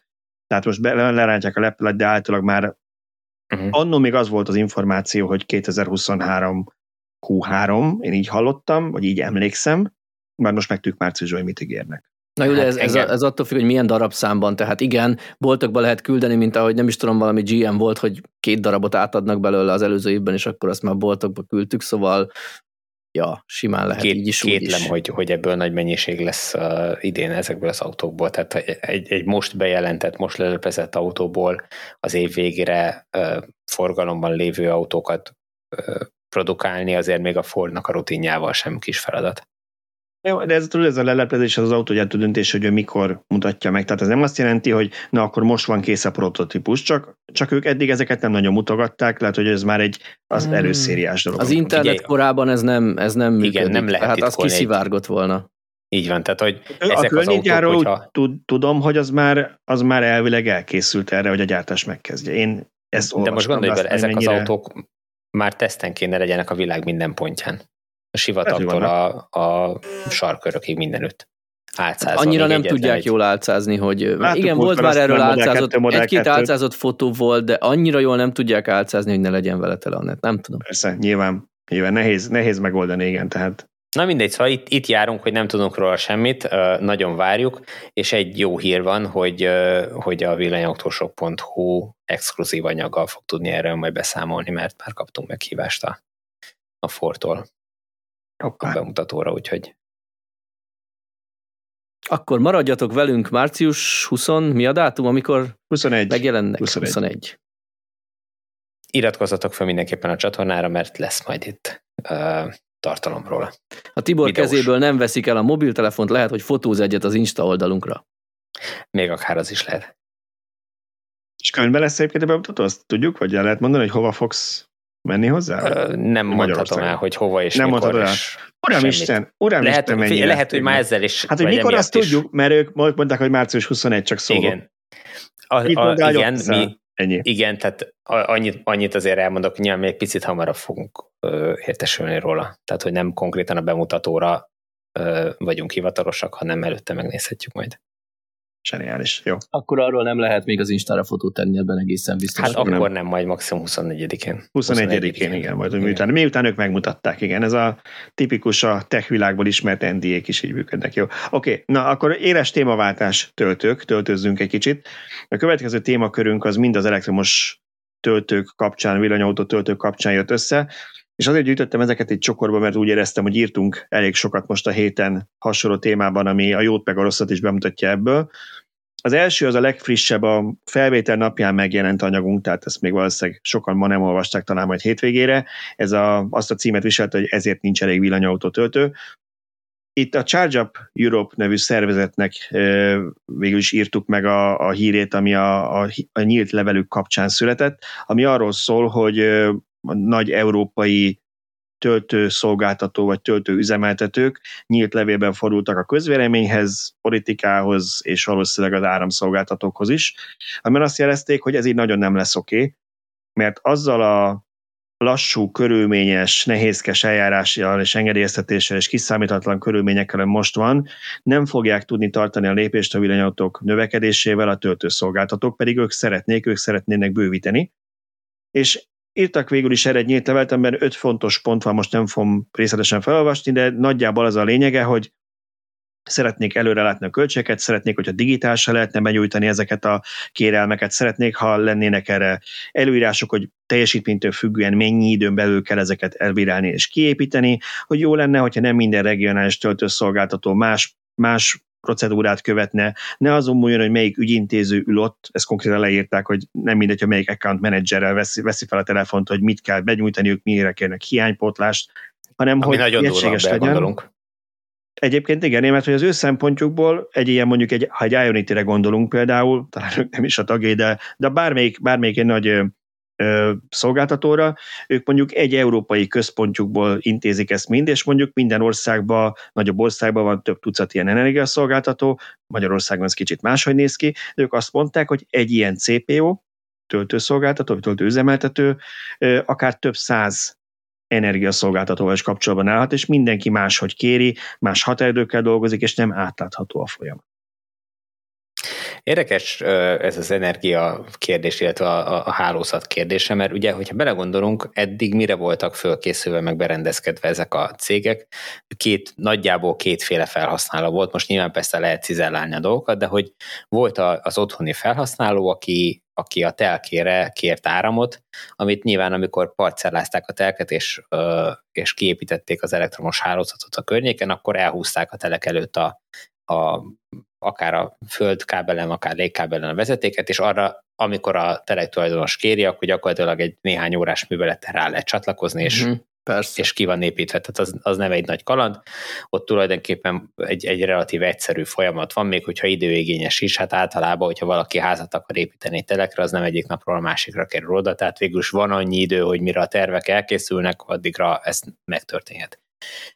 A másik, meg a nagy ipari fogyasztók, amikor egy egy új ö, ipartelepet alakítanak ki, ipari parkot alakítanak ki, vagy, vagy egy irodaházat építenek, akkor az egy nagyon hosszú, több hónapos, vagy éves, vagy akár több éves folyamat is lehet, mert azoknak mindnek a terve elkészül, bőven van idő, hogy odahúzza az elektromos szolgáltató a hálózatot. Na most egy elektromos autótöltő egyikbe se esik bele, mert hogyha szolgáltató kinéz egy parkoló helyet, hogy na, itt sok autó szokott lenni, ide kérnénk, nem tudom, 200 kW-ot, akkor, akkor ott ők készen állnak arra, hogy gyakorlatilag másnap felszereljék oda a töltőoszlopokat, tehát minden egyes nap, amíg ül rajta a szolgáltató, hogy most akkor hogy húzzon oda áramot, vagy hogy tervezze meg, hogy ott hogy fog futni majd a kábel, az, az nekik egy, egy őrítő várakozás, és összességében veszteség, üzleti veszteség.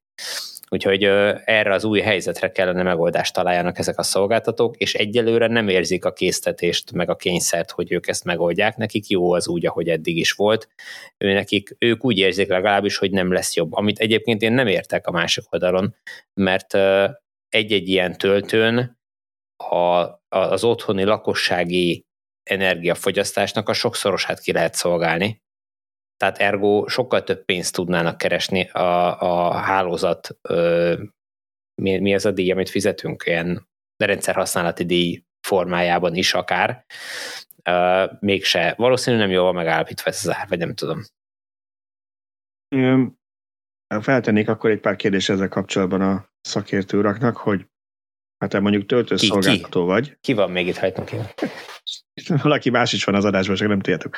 Szóval tényleg nekem csak ezt futott az anyamon, és, és nyilván ez csak egy elmélet, de akkor felteszem a kérdést. Ha te töltőszolgáltató vagy, szeretnél, nem tudom én, a Tiboréknál veresen valamelyik utcában egy töltőt telepíteni, akár AC, akár DC, tök mindegy. Mi ennek a folyamata? Kitől tudsz erre elektromos áram kérni, vagy szerződ, kivel tudsz szerződést kötni, ki tud neked ide elektromos áramot szolgáltatni? Most ezt meséljem el, vagy, vagy hogy? Tehát ez, ez, egy, szerinted, tehát, hogy... ez, egy, ez egy rohadt összetett folyamat, tehát ott kezdődik ugye, hogy az ingatlan a területnek a tulajdonosával kell megállapodni, most és ne, akkor itt még szó nincs áramról. Persze, persze, én most csak az áramszolgáltató történt részéről, tehát magyarul az van-e, hogy akkor van 25 áramszolgáltató, és amelyik neked szimpatikus, az a szerződés kötsz, és oda viszi neked a, az elektromos energiát. Ö, nem, ez... bonyolultabb. Van egy területileg illetékes, és van egy, akivel te szerződést kötsz. Tehát, van, tehát ugye van a bekötés, amin jön az áram, az a, azt hiszem a DSO, amelyik a, magát a hálózatot üzemeltet, és ki fogja Igen. neked építeni oda, hogy legyen kanóc, amire rá tudod rakni a, a, a töltőt, de az, hogy te magát az áramot, amit azon a kanócon kiszolgálnak, azt kitől veszed, az már a te döntésed. Igen, tehát az Ez jobb egy, helyeken az megvenni. kereskedő. Pontosan, pontosan, de magát, az az energiakereskedő, de magát, hogy a hálózatot képítse, azt általában a területileg illetékes DS. Van, de szerintem ez a világon mindenütt így van. Oké, okay, igen. Ez, ez nem, nem is arra akartam mutatni, ez Magyarországon, mert ugye ez fizikailag ott nem, nem lesz más, aki kihúzza a kábelt.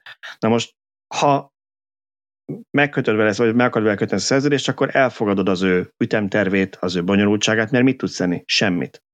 Ha de uh-huh. szeretnél töltőt építeni, akkor vele kell szerződést kötni. Innentől kezdve ez a cég mitől lenne motivált arra, hogy a lehető leggyorsabban, legolcsóbban, leggördülékenyebben megcsinálják, hogy digitális processzek legyenek, hogy mi, miért, miért kölcsön erre? Ugyanúgy hát, be kell hát menni, azért, mert neki be kell adni a dokumentumokat. ebből van bevétele. De ő annyi bevétel valószínűleg nincs most még. díjat zsebre tenni. Most még, amíg ennyi villanyautó van neki, ebből nincs annyi bevétele, hogy ő ezt most ennyire tolja.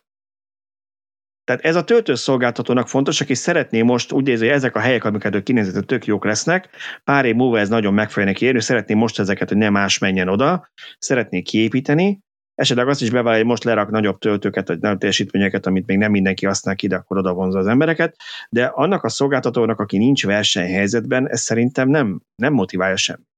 Hát ezt, ezt mondtam az előbb, hogy valószínűleg ezek az árszabások nincsenek jól meghatározva, hogy ők kellő mennyiségű pénzt tudjanak keresni egy ilyen új bekötésen. Tehát, hogy, hogy érdemes legyen nekik haladni, hogy minél többet meg tudjanak csinálni, minél nagyobb bekötéseket meg tudjanak csinálni. Hogyha ezek az árak, hát ha, ne, ha nem is teljesen szabadon piaci körülmények között, de mondjuk egy, egy jól meghatározott keretben tudnának mozogni, akkor, akkor simán el tudnám képzelni, hogy ezek, ezek megérnék nekik, és, és összekapnák magukat.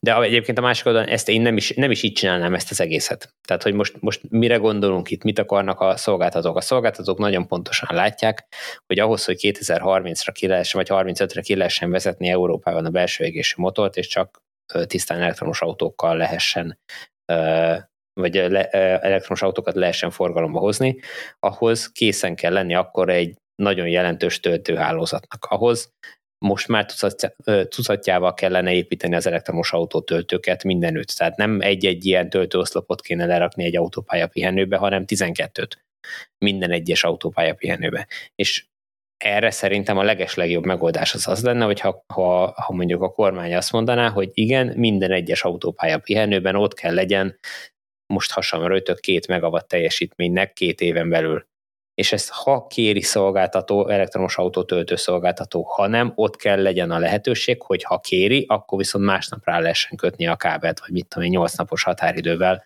ezt az energiát ki lehessen neki szolgálni. És hogyha már csak, mit tudom én, 500 kW van hátra, akkor igenis a szolgáltató előre gondolkodva, előre látva dolgokat, legyen köteles arra, hogy növelje meg azt a kapacitást, hogy oda még bármikor le lehessen rakni egy-két megányi töltési lehetőséget, mert erre szükség lesz, mert most még csak személyautók vannak, de majd mikor jönnek a kamionok, és beáll egyszerre öt kamion, amíg tölteni akar egy megawattos teljesítménnyel, akkor mit fogunk kezdeni, amikor 400 kw vagy 500 kw a kiépítése és kihívás.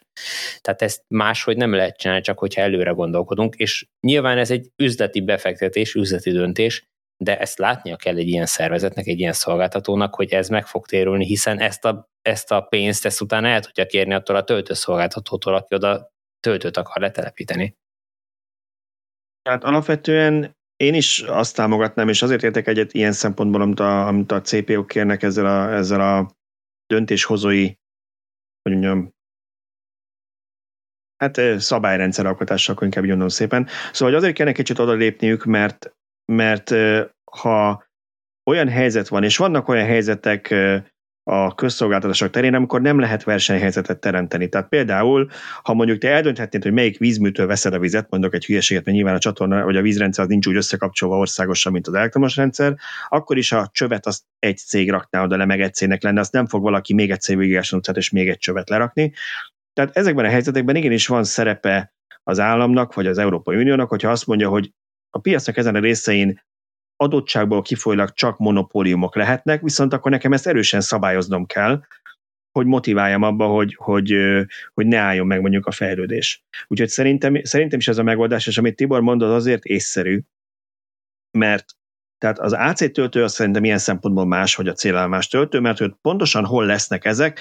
Persze ott is lehet azt mondani, hogy hát ami nagyobb, lehet azt mondani, hogy amit mondtak is, ez azzal, azzal hogy hány, hány férőhelyes parkoló például az egy nem volt egy rossz metrika, de azt is lehetne mondani, hogy olyan kulturális közintézmények, tipikus példáink ezek az állatkertek és stb., ahol tudjuk, hogy ezek hol vannak, oké. Okay. De hogy most melyik étteremnél kell, azt majd az étterem tulajdonos eldönti. Na de a DC villámtöltőknél, tehát nem véletlen, hogy az autópályáknál ott vannak a benzinkutak, ahol vannak. Ott nem kell feltalálni a kereket újra, hogy most akkor hova tegyünk, vagy hol, majd hol akarnak ezek a szolgáltatók töltőt? Hát hol van? Ott, ahol a ahol a benzinkutak, ahol a pihenőhelyek már ki vannak alakítva. Tehát ezek, ezek nem egy bevállalhatatlan kockázat, hogy na de mi lesz, ha majd oda nem telepít senki töltőt, hogy ne telepítene? Azoknak az új autóknak ugyanúgy kell majd tölteni, hogy most a benzineseknek tankolni, ugyanott, ahol, ahol most a benzinesek tankolnak, az egy elég jó hely, erre ki van építve hozzá minden. Mármint, hogy parkoló, hát és, WC. És egyébként, egyébként tovább megyek, ezeknek az autópályapihenőknek egy jelentős része az már most olyan szinten túlterhelt, hogy nem igazán van lehetőség arra, hogy kialakítsanak benne észszerű körülmények között elektromos autótöltési lehetőséget. Most már el kellene kezdeni ezekben a pihenőkben fejleszteni a parkolóhelyek számát.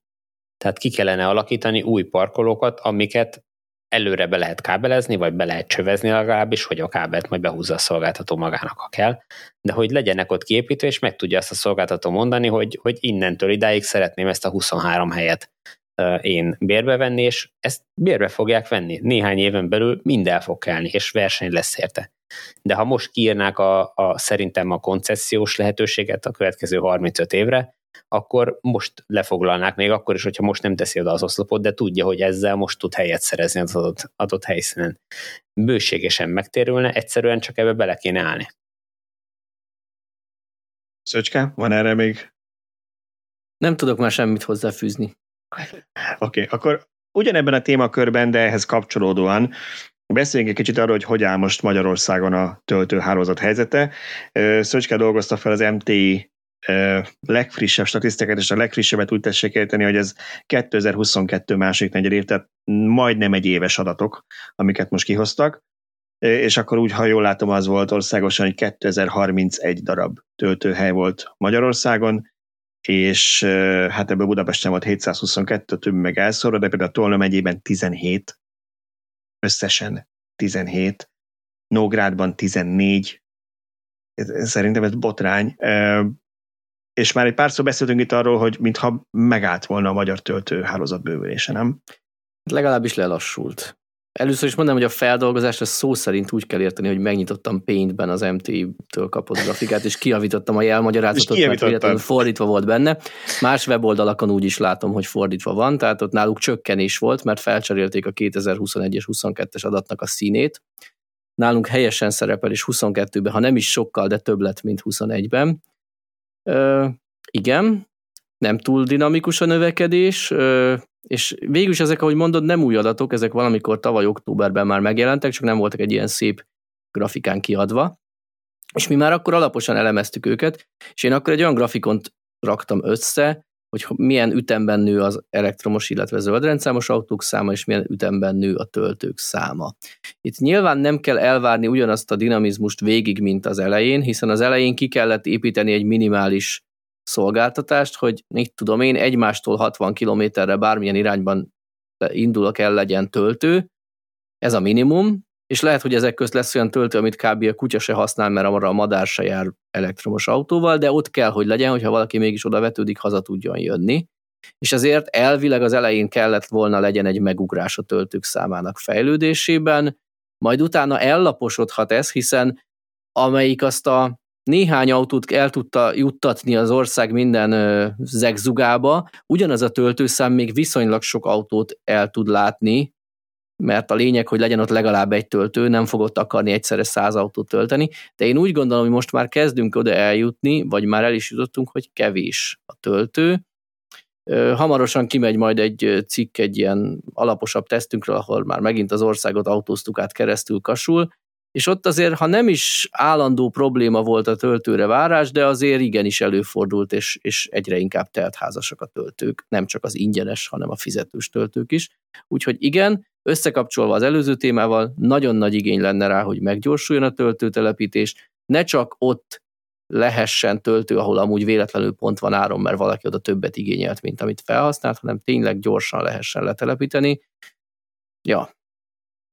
És az a helyzet, baj. hogy hogy most már az nem, nem megfelelő szolgáltatás, hogy odaérkezek egy töltőhöz, és, és örülök neki, hogy működik a töltő. Igaz, hogy ketten állnak még előttem, majd kivárom, semmi gond.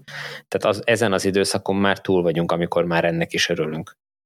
Most már neki, olyanok ha működik az az egy szemtöltő, így értetted szerintem. Igen, igen, igen de hogy, hogy ma már olyanok villanyautóznak, akik, akik ezt nem értik meg, akik olyan szolgáltatásként szeretnék ezt igénybe venni, mint ahogy a benzin kúton is a, a tankolás, tehát hogy oda megy, beáll, tankol és tovább megy, tehát hogy nem, nem akar várni rá. És ez teljesen jogos elvárás, és emiatt van szükség egy helyszínen több töltőre, mert akkor kisebb a valószínűsége a sorbálásnak.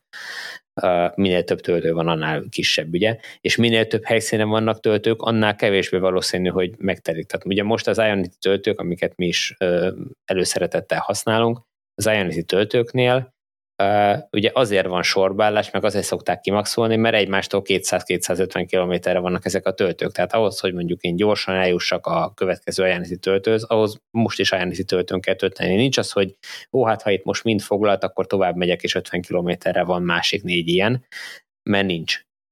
Tehát, hogy, hogy, hogy ezeket, vagy emiatt is kell sűríteni a, a hálózatot. Igen, azért, hogy ezt a 2000, nagyjából 2000 vagy 2030 töltőhelyet úgy perspektívába helyezzük, ami, ami tavaly másik negyed végén volt a helyzet. Visszautalnék arra az interjúra, amit az Avera alelnökével készítettünk, akik ugye Hollandiában, ő még mielőtt ebbe a pozícióba költ, Hollandiában dolgozott ezen ennek a rendszernek, a töltőknek a kiépítésén, és ő azt mondta, hogy ők kiszámolták, hogyha ők 2030-ban, mert Hollandia 5 évvel előbb tervezi, by the way, a váltást megcsinálni, mint amit az EU előírt, 2030-tól már csak elektromos autókat helyeznek forgalomba, akkor nekik pontosan mennyi töltőkkel, kijött, hogy 1 millió 800 ezer, és azt visszaosztották hétre, hónapra, utcára, régióra, és megvan, hogy kinek melyik héten vagy melyik hónapban mennyi töltőt kell telepíteniük, és létre is hoztak egy olyan rendszert, ahol évente egyszer ezeket az engedélyeket egyszerre kiadják, átnézik, feldolgozzák, kiadják, akkor van ideje a szolgáltatóknak is mindenkét, mindkét oldalról felkészülni, és én nem azt mondom, hogy Magyarországon is 1,8 millió töltő kell, mert ugye Hollandia az mondjuk fele akkora ország, mint Magyarország területre, de 17, most megnéztem, 17-18 millió laknak benne, tehát még majdnem kétszer annyi laknak benne, mint Magyarországon, tehát nem pont ugyanaz, de, de valószínűleg ez a 2000 ez egy nevetségesen kevés szám.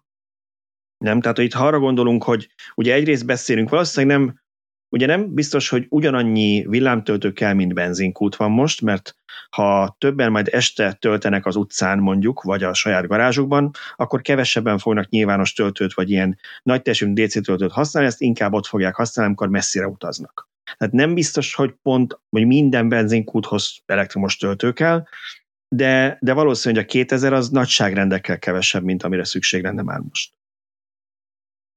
Igen, én számokat nem mernék mondani, hogy mennyire van szükség.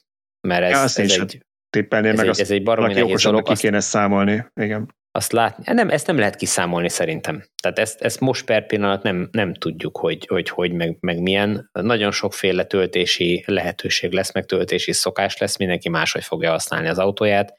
Lesz, aki otthon a lakótelepen fog keresni AC töltőt, és ott fogja minden este tölteni, más meg elmegy bevásárolni vasárnaponként, és majd ott villámtöltön föltölti, mert mit tudom én, neki az lesz a kényelmesebb, egyszerűbb bármi. Tehát, hogy, hogy sokféle lehetőség lesz, és igazából nehéz azt megmondani, hogy, hogy mit fognak használni az emberek.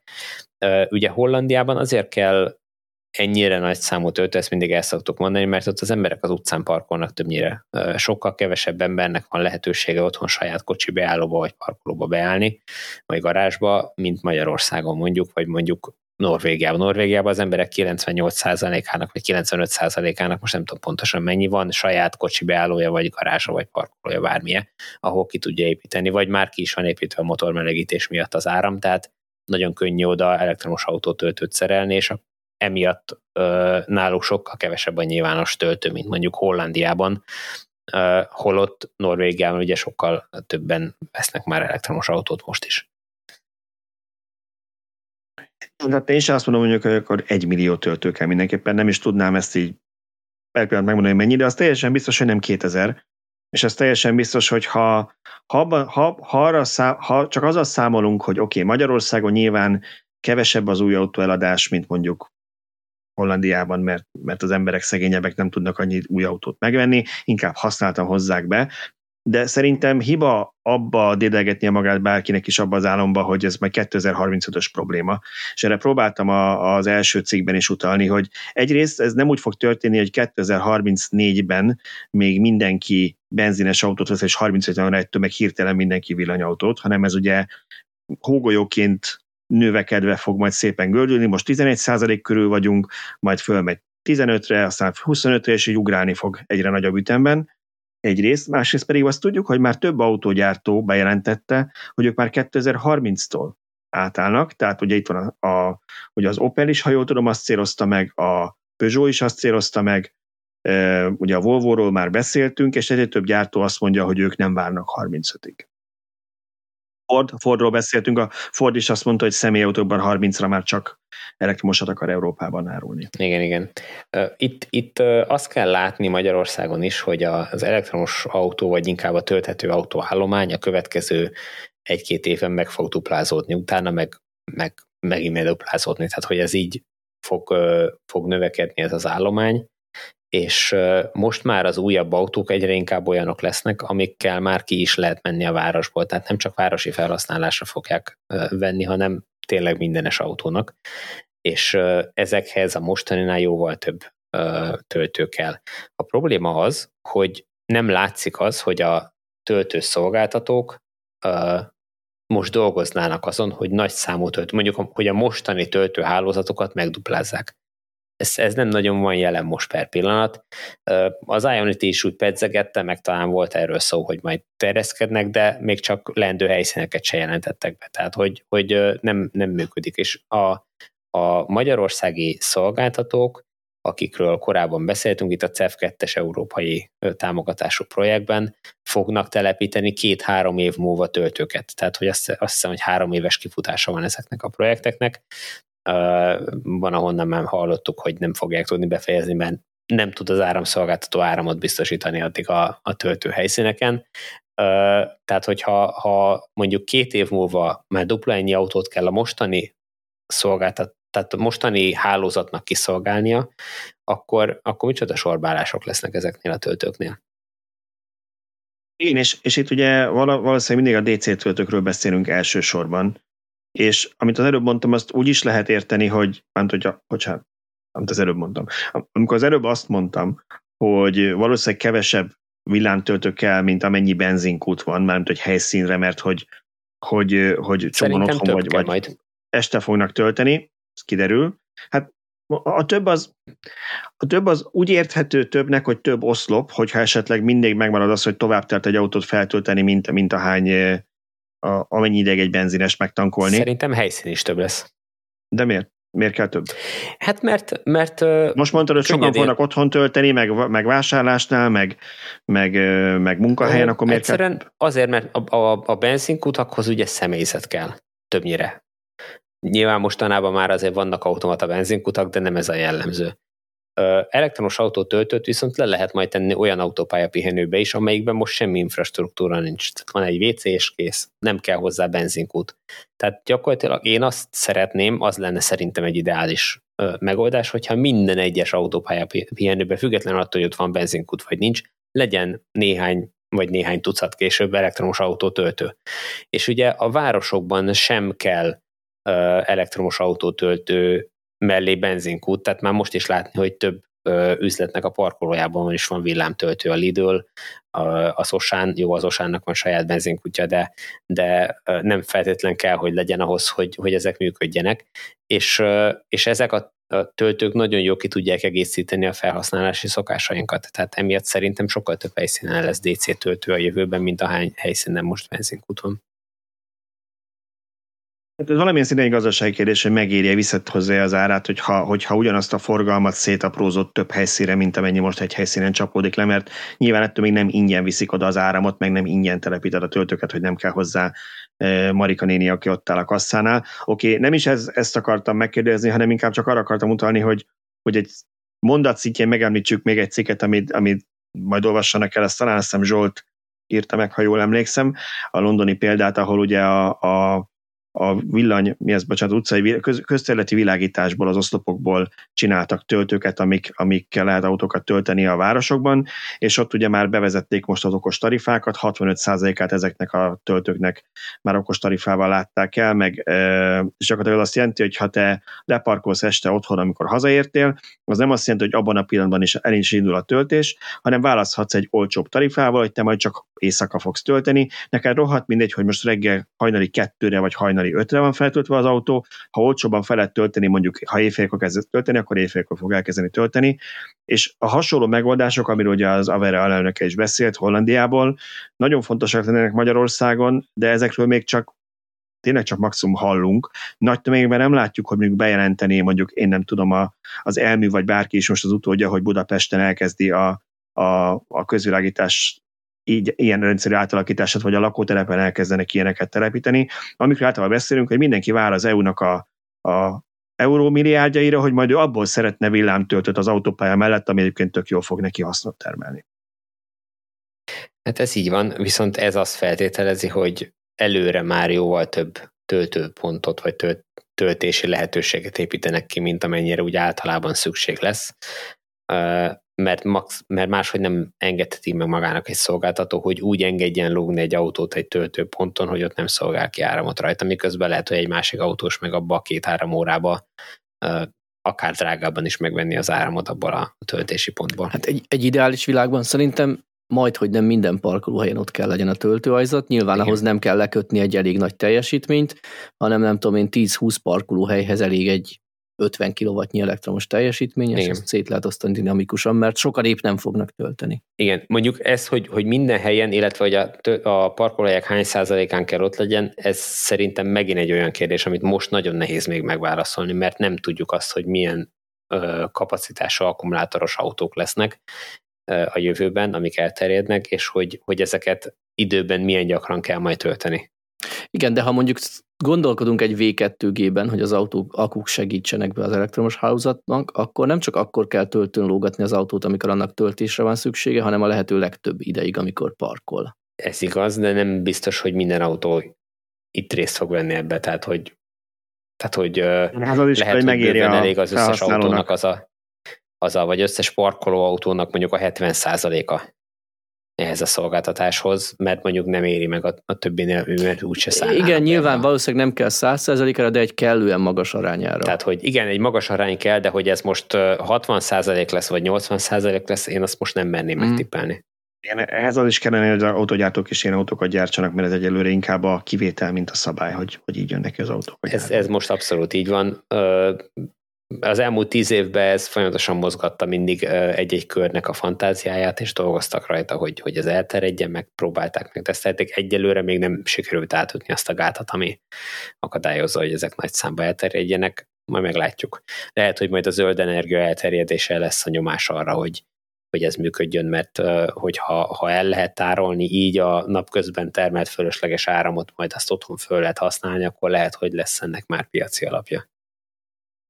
Viszont akkor, akkor egy, egy mondattal utalnék arra, amit mondtál, mert szerintem az egy nagyon pozitív fejlődés, amit, amit mondtál, vannak már DC töltők az áruházak közértek e, parkolóiban. Erről szerintem már többször beszéltünk, hogy elméletben tök jól hangzott ez, hogy akkor mekkora parkolóhely, parkolóhely számától függően mennyi töltőt kell lerakni, mert lerakják jól ezeket az AC töltőket, akár még ezek 22 kw is lehetnek, aztán a legtöbb autó mondjuk 7 kW-tal tud róluk tölteni, vagy, vagy esetleg, hogyha, hogyha a plugin hibrid, akkor még ennyivel se. És hogy azt tapasztalod, hogy, hogy igazából a macera szinte nem éri meg, meg az idő, hogy te előhalászol a csomagtartóból a töltőkábelt, bedugod, elindítod, és bemész a boltba, és kijössz 15 perc múlva, és 15 perc alatt olyan ért, mert nem vagy mindig ott két órát a, a napi vásárlásnál, nem fog érzékeltő mennyiségbe lemenni, de ezek a 25 kW-os DC töltővel találkoztam már így ilyen, ilyen közértnek a parkolójában, az már azért egy negyed órás bevásárlás alatt is, ha nem is teletölti, de érzékeltő mennyiséget tesz bele, és átléped vele azt az akadályt, hogy az autóban mondjuk mekkora fedélzeti töltő van. Igen, itt, itt azért szét kell választani, ez nagyon helyszínfüggő. Tehát, hogyha olyan helyszínen van az a, az a bolt, ahol ö, nincsenek lakótelepek mondjuk a környéken, ott azt mondom egyértelmű DC töltő, pláne, hogyha még mondjuk főbb közlekedési útvonal mellett van, akkor meg aztán végképp az az észszerű. Viszont, hogyha ez a... Igen, csak, uh, bocsánat, csak annyi, hogy arra, meg, tehát arra a 25 kW kevés szerintem, hogy te átutazó. Hát arra kevés a 25 kW, így van. Így van. Uh, ott akkor, akkor az üzlet is jobban jár, több, több uh, tehát nagyobb üzletet tud csinálni, nagyobb bizniszt tud csinálni ebből a töltésből, hogyha oda rak egy 150 kW-os töltőt, és kiszolgálja az átmenő forgalmat is. De hogyha ha ugyanez az üzlet egy lakótelep kellős közepén van, akkor, hogyha kitesz 8-10 AC töltőt a jövőben, ez, ebből ő jelentős bevételre tehet szert, hiszen uh, megcélozhatja azokat a lakókat, akiknek nincs saját kocsi beállójuk azon a lakótelepen, és azt tudja mondani, hogy éjszaka itt van a parkoló üresen, nyugodtan használjátok, és, és ebből akkor Igen, ha, csinálunk. Ha zárásával nem kapcsolják le a töltőt is. Igen. Hát nyilván ez egy, az egy rossz baleset, de ugye gondoljatok bele csak abba, hogy a nagy üzleteket rendszeresen átrendezik, hogy többet bolyong és megvegyél egy csomó hülyességet. Mennyire adja magát, hogy lassú legyen a töltőjük, mert akkor még egy kicsit maradsz, és lehet, hogy addig vásárolsz ezt-azt. Ebben szerintem igazán Tibornak, hogy ez, ez olyan szempontból helyszín függ, mondjuk egy plázában, ahol az ember mondjuk megnéz egy mozifilmet, az két-három órát ott vagy, bolyongasz, amit ruhát keresel, felpróbálod, mit tudom én, az egy más környezet, de ha te a napi bevásárláshoz akarod, akkor ahhoz valószínűleg nagyobb teljesítményű töltők illenek. Nyilván nem a, hát ez... nem a garázsból telik el, ahova elfelejtettél tejet venni, és beugrasz vasárnap reggel. Na, mielőtt a kommentekre térünk, akartok egy nagyon rövid update-et az X-akta történetben. No, mindenképpen, mindenképpen. No, hát egyelőre pozitívan felütéssel azt tudom mondani, hogy a budapesti szerviz hozzáállása ég és föld a Bécsihez képest.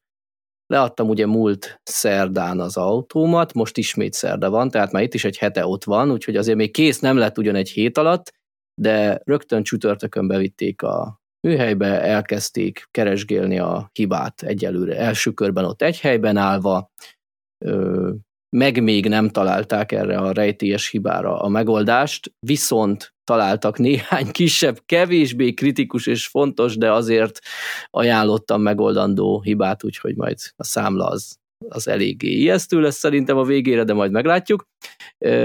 Majd, miután nem találtak ott helyben az állóautón hibát, képzeljétek, elvitték teszt vezetni, és rászánta a szerelő az idejét, hát hogy mennyire a munkaidejét vagy a magánidejét, azt nem tudom, de a lényeg, hogy rászánta az idejét, hogy több mint 100 kilométert ment az autóval, és már azt is tudom, hogy igen, ott is bedobálta a Tesla a hibákat, úgyhogy az az egy már egészen biztos, hogy nem fogják azzal visszaadni, hogy nem sikerült reprodukálni a hibát.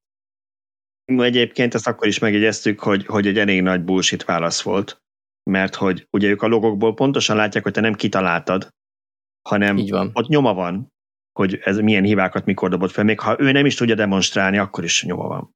Így van, úgyhogy megoldás még nincs, de most, hogy minden hallgató még velem van, mert ezt látom, hogy ez sokakat érdekel a, a logjainkban, a mi logjainkban, gyorsan bedobok egy kis rövid programajánlót, lassan itt a tavasz, és indul a villanyautós találkozók időszaka, Amennyire én tudom, az első ilyen rendezvények április 22 Gyenes Diás családi nap, Szabó András szervezésében, akit szerintem már mindenki ismer, aki valaha volt találkozónak, ezt helyét is ő rendezi, az is lesz ősszel, de most nem jut eszembe a dátum, és nem néztem meg, majd legközelebb bemondom, az még ráér. Majd rá egy hétre, mármint nem az őszire, hanem április 22-re egy hétre, április 30-án Győrben elektromajális néven fog a Magyar Elektromobilitás Egyesület, tehát az ELMOB egy ilyen nem is tudom, talán betét rendezvénynek mondhatnám ezt, mert ott lesz Győrben az állatkertnél valamilyen nagy hatalmas banzáj, aminek fontos összetevői az ilyen környezetvédelmi jellegű programok, és így keveredik oda a villanyautózás, mint, mint környezetbarát dolog is. Úgyhogy ezt szerettem volna tényleg nagyon röviden, úgyhogy ha valaki közeljövőben villanyautós rendezvényekre szeretne menni, az április 22-ét és 30-át írja fel a naptárába, aztán további részletek később meg a villanyautósok.hu oldalon. És akkor jöjjenek a kommentek, hogy ne feledkezzünk meg a kommentekről sem, vagy a komment szekció inkább így mondom. Én a Supercharger témakörben annyit javasolnék, hogy minek utána úgysem nagyon változott most az állás a múlt hetihez képest, azért most nem menjünk újra végig. Viszont én arra gondoltam, hogy azt bedobhatnánk így a az olvasóknak, hallgatóknak, hogy ugye azt tudjuk, hogy nem csak arra van lehetőség, hogy szavazhatsz meglévő helyszínre, hanem megjelölheted, hogy szerinted még hol kell hol kellene, hogy hova kellene Supercharger telepíteni, majd ezt a Tesla-nál átnézik, és amiket ők is szimpatikusnak vagy megvalósíthatónak találnak, azokat a következő körben felteszik szavazásra. És ugye ennek csak az a hátulütője, hogy a mi hallgatóink nem tudják, hogy ki mire, vagy ki hova javasolt, lehet ők is javasoltak volna, csak mondjuk ők 30 km odébb teszik, hogy akinek van ilyen ötlete, azt tegye meg, hogy megírja nekünk a kommentekben, hogy ő hova szeretne, vagy ő hova javasolna Supercharger-t, és akkor a pár legjobb vagy legnépszerűbb helyszínt majd így beolvassuk, hogy akkor a többiek is tudják, hogy aha, én is mondjuk erre a környékre gondoltam, akkor szavazok erre én is, hogy ezt, ezt jelölöm meg én is, mert akkor nagyobb esélye van, hogy bekerül a szavazásba, ha mind a ketten ugyanazt a várost jelöltük, mint hogyha mind a ketten elaprózódik, ha mondjuk 20-30 km odébb bögtük a térképre, hogy mi szerintünk ide kellene. Mi a vélemények? És újabb szavazásra buzítás gyaránt. Oké? Okay? Na, akkor jönnek a kommentek, ha ilyen sok hozzáfűzni valatok volt. Jönnek tényleg a kommentek. Oké, okay, az első kommentünk, amit kiválasztottam, az egy nagyon kedves olvasónktól származik, aki vette a fáradtságos időt, hogy neki már van az új Binghez hozzáférése, és ő megkérdezte a chat GPT-t, hogy írna neki egy adásvázatot egy villanyórára. És nagyon vicces, mert nagyon nagyon jó adásvázat készült, pontosabban egy egészen vállalható, inkább ezt mondanám, és a intelligensnek tűnik. Szépen megírta a robot, hogy köszöntés, bevezetés, aktuális hírek, kiválasztotta például, hogy a BMW iX3 visszahívása távoli szoftverfrissítéssel című témáról beszélhetnénk, mert az mostanában aktuális volt, ez Tibornak volt a cikkje szerintem nemrég. Aztán bedobta a Ford leépítése Európában, amit én írtam meg, ezt javasolt a második témának. Aztán itt egy kínai elektromos autóról, illetve az angol kilométeradó ötletéről, majd feldobta, hogy az aktuális hírek után beszéljünk egy tesztről, ami a Totalkárnak volt, de szerintem nálunk is járt EQS, de ez az EQS SUV, SUV szerintem az még nálunk nem volt. Az majd csak később arról, jön nálunk. Majd később jön, ugye arról is beszélhetnénk, tehát egészen kúrens releváns témákat dobott be. Aztán a végén azt mondta a negyedik témának, hogy akkor a kommentek következzenek, válaszoljunk a hallgatóknak a felvetéseire. De ez nagyon És jó, a hallgatja azt... a villanyórát, ez az automatizmus, hogy tudja, Várjál. hogy miért szoktunk, vagy ő is jónak tartja. Várjál, és aztán aztán a záró mondatban azt írta, hogy remélem ez segít neked. Ha még több információt szeretnél megtudni villanyautózásról, kérlek látogass el a villanyautósok.hu oldalára. Én nagyon ezt kíváncsi lennék, ezt a, ezt a hallgatónkat szeretném megkérni, hogy dobja meg, hogy mi volt a kérdés pontosan, amit ő feldobott. Én erre is hogy, hogy azt írta, hogy a villanyautósok podcastjához, és onnan vette egyáltalán az oldal címét, vagy a neten valami miatt minket talált meg a robot. Mert ez jó hír nekünk, Tibor, mert akkor a Bing, hogyha most tudom, mindenki Binget használ, mindenre a Vahut fogja bedobni, és minket találnak meg mindennel. Kíváncsi lennék, hogy, hogy mennyire volt ö, specifikusan megadva igen a, a kérdés ehhez, mert tényleg egyébként nagyon jó, amit összerakott. Én, én nyugdíjba megyek, ha ezt megcsinálja ezentúl a gép, akkor nekem nem kell ezzel foglalkozni. Hát figyelj, ezt, ezt annyira meg lehet csinálni, hogy megvannak a témák, azt tudjuk mondani, hogy ezekről beszélges, és utána berakjuk ilyen hangszintetizátorba, és akkor felolvassa. Ja, is. hogy nekünk be, be kell jönni, értem, mert csak animálni kell a szánkat a fotó. Hát figyelj, tudjuk, hogy rengeteg, tehát túl, túl súlyban vannak a férfiak a hallgatóink között, úgyhogy kellemes női hangok fognak mostantól csevegni. akkor a fotókon változtatni kell, az ő hülye ki magát, hogyha bár én most borotválkoztam, hogy a három szakállas pasinak a képével női hangok vannak, azt nem biztos értékelnék. Na jó, a következő témakörünk a Tesla szekta volt, ami megihlette a, a hallgatókat. Az egyikük azt mondta, hogy ő azt látja ebben az egész történetben, hogy rengetegen ő szavja, hogy rengetegen fikázzák a Teslát bármiféle érv vagy érvek nélkül, mindenféle kontáokra ö, alapozva, lásd gyilkos kigyuradó autók, és szerinte ezért a Tesla rajongói körében nagyon sokan frusztráltak, és ha valaki még meg, reális problémákat vet is fel, ezért támadják be, mert annyira túlérzékelek már erre, hogy minden ilyet azonnal támadásnak vesznek. Teljesen jogos a, a felvetés, és egyébként ezzel egyetértek, hogyha ha belegondolunk, mi tulajdonképpen ugyanezt csináljuk a villanyautózással úgy általában. Tehát, hogy, hogy ezzel foglalkozunk rengeteget, egy csomó mindenről tudjuk, hogy mi hogy néz ki a valóságban, ismerjük a valós válaszokat, és amikor, amikor jönnek a, a vadabbnál vadabb ötletekkel, meg a, a vadabbnál vadabb ilyen, ilyen álhírekkel, amik a, a, az elektromobilitás ellen szólnak, akkor, akkor mi is mit csinálunk? Tehát, hogy mi is majd, hogy nem támadunk, mert, mert, mert már elegünk van ebből a sok marhaságból. Ez, ez simán meg lehet a Tesla kis részre is ezt simán én is el tudom fogadni, bár azt még mindig nem értem, hogy akkor egyéb márkáknál ez miért nincs, azokat nem támadják annyira. Egyéb márkák elektromos autóit, hiszen nincs csak azok. Hát én nem vagyok benne biztos, hogy nincs szerintem. Általában ezek az ilyen rajongói klubok, meg körök egy ilyen száz szűk csoport. Most ha te bedobnád egy nem tudom én a, a akármilyen BMW-s csoportba, vagy bárkibe, hogy szerinted ez az M-sport, ez egy szar, és egyébként akkor valószínűleg ott is, ott is neked esnének, mert nyilván ezeket olyan emberek látogatják, akik én ezért mondtam, hogy én nem vagyok szektatag, mert én egyetlen ilyen csoportnak vagyok Facebookon tagja, és talán egyszer vagy kétszer néztem benne életemben, igazából nem nagyon olvasgatok ilyeneket, még a régi Teslás TMC fórumot sem nagyon látogatom már, amit régen látogattam, mert egész nap ilyen híreket olvasok, nincs kedvem még azután is ezzel foglalkozni, úgyhogy nem tudom, mi megy az ilyen körökben, de el tudom képzelni, hogy tényleg a hardcore rajongók. Lehet, lehet benne valami, BMW csoportban nem, de, de mondjuk Nissan és Hyundai Facebookos márkacsoportban, elektromos márkacsoportban ott, ott voltak ilyen kommentjeim, és ott, ott nem kaptam ennyire hideget. Na mindegy. De el tudom fogadni ezt a véleményt. Volt más vélemény is, eh, ami nagyjából, ha összefoglalnám, arról szólt, hogy hát azért szektázunk mi itt, vagy szektáztatok ti, mert én kimaradtam ebből, csak hogy jelezném. Azért szektázunk itt mi, mert hát minket kilóra megvesznek, mert hát ugye nálunk a Kia az Isten, mert a Kia-nak a hirdetései futnak az oldalon fönt, a Tibor pedig egy BMW-s szalon autóval jár, és rajta van a, a hirdetés azon is, úgyhogy nem csoda, hogy mi ennyire támadjuk a Teslát.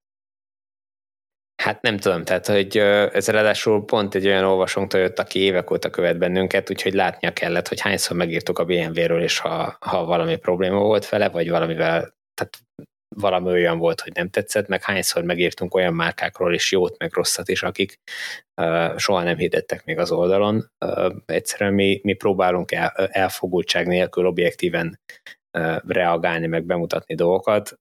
Um, az, hogy most valaki kiszűri a Tesla tulajdonosként a Teslával kapcsolatos negatívumokat, és most úgy érzi, hogy most mi két lábbal rúgunk a Teslába, miközben másik márkát meg, meg akkor, akkor csak azt tudom mondani, hogy nézzen vissza, keressen vissza néhány cikkünket, és nézzen meg, hogy miket írtunk ezekről a márkákról korábban, meg miket írunk másik cikkekben.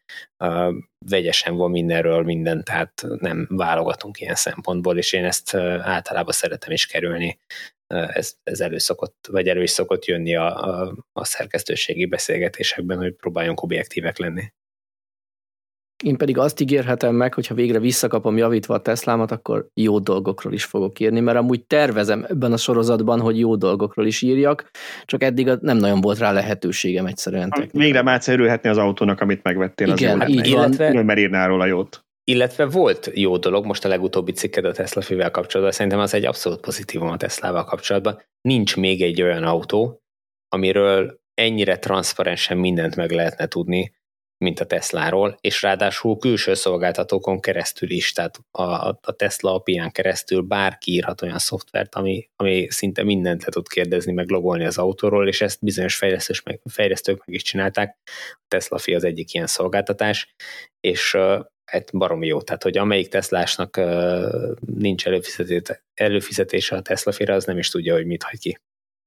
De ugyanígy mondhatnánk a Tesla applikációt is, csak ebben nem menjünk bele, mert akkor megint messzire vezet, de korábban ugye mi közösen használjuk a feleségemmel ugyanazt az autót, és a Teslánál nem kellett megosztanunk a autóhoz külön regisztrált felhasználó név jelszavát például, hogy mind a ketten hozzáférjünk, hanem egyszerűen én regisztráltam egy főfiókot, hozzáadtam az autót, és azt mondtam, hogy ezt az autót megosztom, és ezek után ő is örömmel használja az applikációt, mert nem azt látja benne, hogy inkább már meg se próbálom bekapcsolni a fűtést, mert négyszer rányomtam, hogy kapcsolj be, aztán mégse fűt, és hasonlók. Tehát a Tesla-nál nincs ilyen, Szerintem viszonylag egyszerű, jól áttekinthető az applikáció, és csinálja, amit kell. Még így is több funkció van benne, hogy egyszerűbbnek tűnik, mint egyéb gyártók applikációban. Nem kell hat rétegű menüszinteken bolyongani, és nem találni, hogy mit hol érsz el. Na, szóval tudunk jókat is mondani a, mondani a Tesláról, és, és én is fogok. És is, szoktunk is. Tervezem. A következő témakörünk, vagy az utolsó igazából ez a áram-ár, meg, meg inverter lekapcsolás és egyéb témakörökben megbolygattam kicsit elnézést a, a hallgatókat ezzel. Még egyszer én nem zendülésre szóltok fel, csak feldobtam, hogy, hogy mennyire reális ez. Ugye valaki szintén azt írta, ez kicsit ilyen naív kommentnek veszem elnézést a hallgatótól, de, de nem baj, ha reagálunk el egy kicsit, azt mondja, hogy őt az érdekli leginkább, hogy miért nem lehet normális átvételi árban megegyezni az áramszolgáltatóval. Lenne ennek jogi útja, mert szerinte nevetséges a 4 forint vagy 5 forint kontra 70 forintos arány, hogy ennyiért veszik át, te meg ennyiért veszed, és hogy ő hosszabb kommentben azt írta, hogy nem is, ő nem azt várja, hogy egy az egybe legyen, de hogy ennél valami reálisabb legyen. Nekem van erre egy válaszom, de először mondjátok ti, hogy Hát én azt mondom, hogy, hogy nézze meg a, az olvasó a szocializmus meg a kapitalizmus közötti különbséget a valamelyik szótárban, vagy nem tudom, és akkor rá fog jönni, hogy, hogy a kettő között mi a különbség. A, az 5 forintos ár az a szocializmusban van, kapitalizmusban ezt kicsit máshogy csinálják. Igen, ez a, azt hittem, hogy az én válaszom lesz kemény, de Tibor úgy nézett, úgy nézett, hogy be, belecsapott kicsit. Szöcske, mit szeretnél mondani? Én abszolút egyet értek vele, tehát ennek az egész lesz szaldó, nem lesz szaldó, mikor lesz, mikor van vége dolognak, semmi értelme, nem, nem kéne erről beszélgetnünk, hogyha reális árak lennének. Akkor mindenki egyszerűen egy elfogadható áron visszatermelne, amikor kell, és vételezne, amikor kell, és ha ezek az árak jól vannak belőve, akkor ösztönözni arra, hogy akut is vegyen otthonra, és nem rángatnánk a hálózatot, hogy este hatkor letérdel, mert csúcsfogyasztás van, délután kettőkor meg letérdel, mert csúcs visszatermelés van. Igen, hát én kicsit bővebben, bővebben azt akartam erre mondani, hogy, hogy ugye nincs verseny.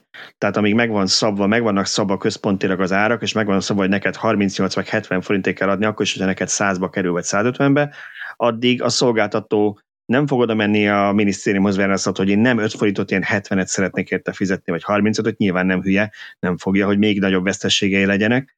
Úgyhogy ez kicsit kivetítve meg lehet mondani, hogy a tejet 420 forintig kell árulni, csak akkor nem kell meglepődni, ha minden másnak felmegy 30%-kal az ára a boltban. Úgyhogy de hát, ha Tibor mondta a legjobban és legrövidebben. Igen, Igen azt nem tudjuk überelni. Ott nem is kellett volna reagálnunk utána. Jó, és volt itt még egy komment, ami szakértőnek tűnik, a hallgató nyilván mi nem tudjuk ellenőrizni, hogy ki milyen szakterületről jön, de úgy tűnik nekem, hogy vagy ilyen területen dolgozik, vagy van rálátása. Azt mondta, hogy mosolyogva szokta hallgatni, hogy mi, mi mindent gondolunk arról, hogy az áramszolgáltatók mennyi mindent tudnak a saját hálózatukról. A valóságban azt mondja, hogy talán a felét sem. Példának hozta azt, hogy onnantól kezdve, hogy egy 20 kV-os vezeték elhagyja az állomást, nincs semmi mérés, nincsenek külön mérési pontok, mert túl drága lenne. Ugyanígy szakmai konferencián tudja, hogy vannak olyan szoftverek, amelyekkel napelemparkokat lehetne vezényelni, hogy mikor és hogy szabályozzák le. Ezek is túl drága szoftverek, ezért azt csinálják a szolgáltatók, hogy egyik nap az egyik napelemparkot állítják le, másik nap a másikat, hogy meglegyen a kötelezően vállalt minimum rendelkezésre állás, ezek meglegyenek, de nem ruháznak be drága szoftverekbe, és ezt azzal egészítettek, hogy ezért van az, hogy például a, az az érdekük, hogy a fogyasztóra tolják annak a költségét, amiről a Tibor is már párszor beszélt, hogy megoldja ezt az energiátállást. Magyarul a, a fogyasztó vegyen csak mondjuk majd saját költségén akkumulátort, mert mondjuk lesz egy olyan tarifa, amivel ez jobban megéri, de ne a szolgáltatónak kelljen beruházni akkumulátorba. Hát megnyugtatom a hallgatót, ezt mi is sejtettük, hogy nagyon keveset tudnak a szolgáltatók a saját hálózatukról. Ez azért néhányszor már lejött, hogy, hogy halvány fogalmuk sincs, hogy mondjuk egy trafónál mi történik. Ez Szöcskének a, a, az utcájába talán a legnyilvánvalóbb, ahol, ahol még most is adnak ki, vagy most is telepítenek új napelemeket, miközben már régen túl van a feszültség, felső feszültség szinten a, a, az áram, amikor süt a nap. Nem tudom, hogy, hogy mit gondolnak, meg mire számítanak az áramszolgáltatók, hogy ezt meddig lehet így húzni, és meddig lehet azt halogatni, hogy beruházzanak normális informatikai rendszerekkel, és rendszerekre, és haladjanak a korral. Szerintem ez elkerülhetetlen. Más, máskülönben nem lehet tovább lépni. Kicsit talán az lehet, hogy mi azért eléggé az IT világban mozgunk, és valahogy úgy ahhoz vagyunk hozzászokva, hogy mindent mérünk, mindent naplózunk, mindenről visszacsatolásunk van, és valahogy ezt várnánk el, ezt tartanánk ideálisnak, és hát ja, nem ilyen a világ, és néha ezzel szembesülünk csúnyán. Hát igen, ezek a hálózatok több tíz évvel ezelőtt épültek ki, amikor még ezeknek nyoma se volt, tehát nem, abszolút nem volt ez nyilvánvaló, hogy mondjuk mérni kell, és utána azt összegyűjteni, azt az adatot. Nem volt, hogy összegyűjteni. Nem voltak meg a technikai feltételek, de hát azért az internet az már jó, hát 30 éve itt van velünk. Tehát Igen, most... tehát a napelemeseknél mindenkinél ott van az okos óra. Én úgy feltételezem, majd megint csak mosolyoghat rajtam a hallgató, hogy ez lehetőséget adna arra, hogy nem csak a fogyasztást, hanem az állandó feszültségszinteket is visszaküldje, sőt, nem kéne ott egy emberke, aki azt nézi, hogy az mi újság, hanem be lehetne állítani bizonyos alerteket, hogy túllép egy határértéket, akkor jelez, hogy baj van, és innentől a saját kis internetén visszaküldhetni az én villanyórám, hogy haverek ott a központban, túl magas a feszültség. Így van, abszolút. Tehát ez, ez egy full automatizálható, de azt el tudom képzelni, hogy nyilván ezek a szoftverek, ezek drágák dobozos szoftverként. Most itt két lehetőség van, vagy megfizeti a szolgáltató ezeket a szoftvereket, vagy hogyha kellően nagy a szolgáltató, akkor azt mondja, hogy fölvesz egy olyan IT csapatot, amelyik ezeket a szoftvereket kifejleszti és megcsinálja, ami nekik az adott hálózatukra kell. Most, hogy ez melyik a jobb, meg olcsóbb, vagy, vagy megfelelő megoldás, azt nyilván minden nem tudjuk eldönteni, nem is akarjuk, de nyilván azért van erre több lehetőség is. Ja, hát nem tudom, ez mennyire vidám lezárása az adásnak, most ezzel nem tudtunk nagyon odafigyelni, hogy... Ez az egy hallgatunk most, úgy kevernem, úgy kell kevernem a kommenteket, igen, hogy, hogy jó legyen a vége, szóval Ennyi volt a Villanyóra 167. adása, de természetesen jövő héten újra találkozunk veletek itt a 168-ban. Sziasztok! Sziasztok, és ne felejtsetek el feliratkozni. Sziasztok, és szavazatok a Superchargerre!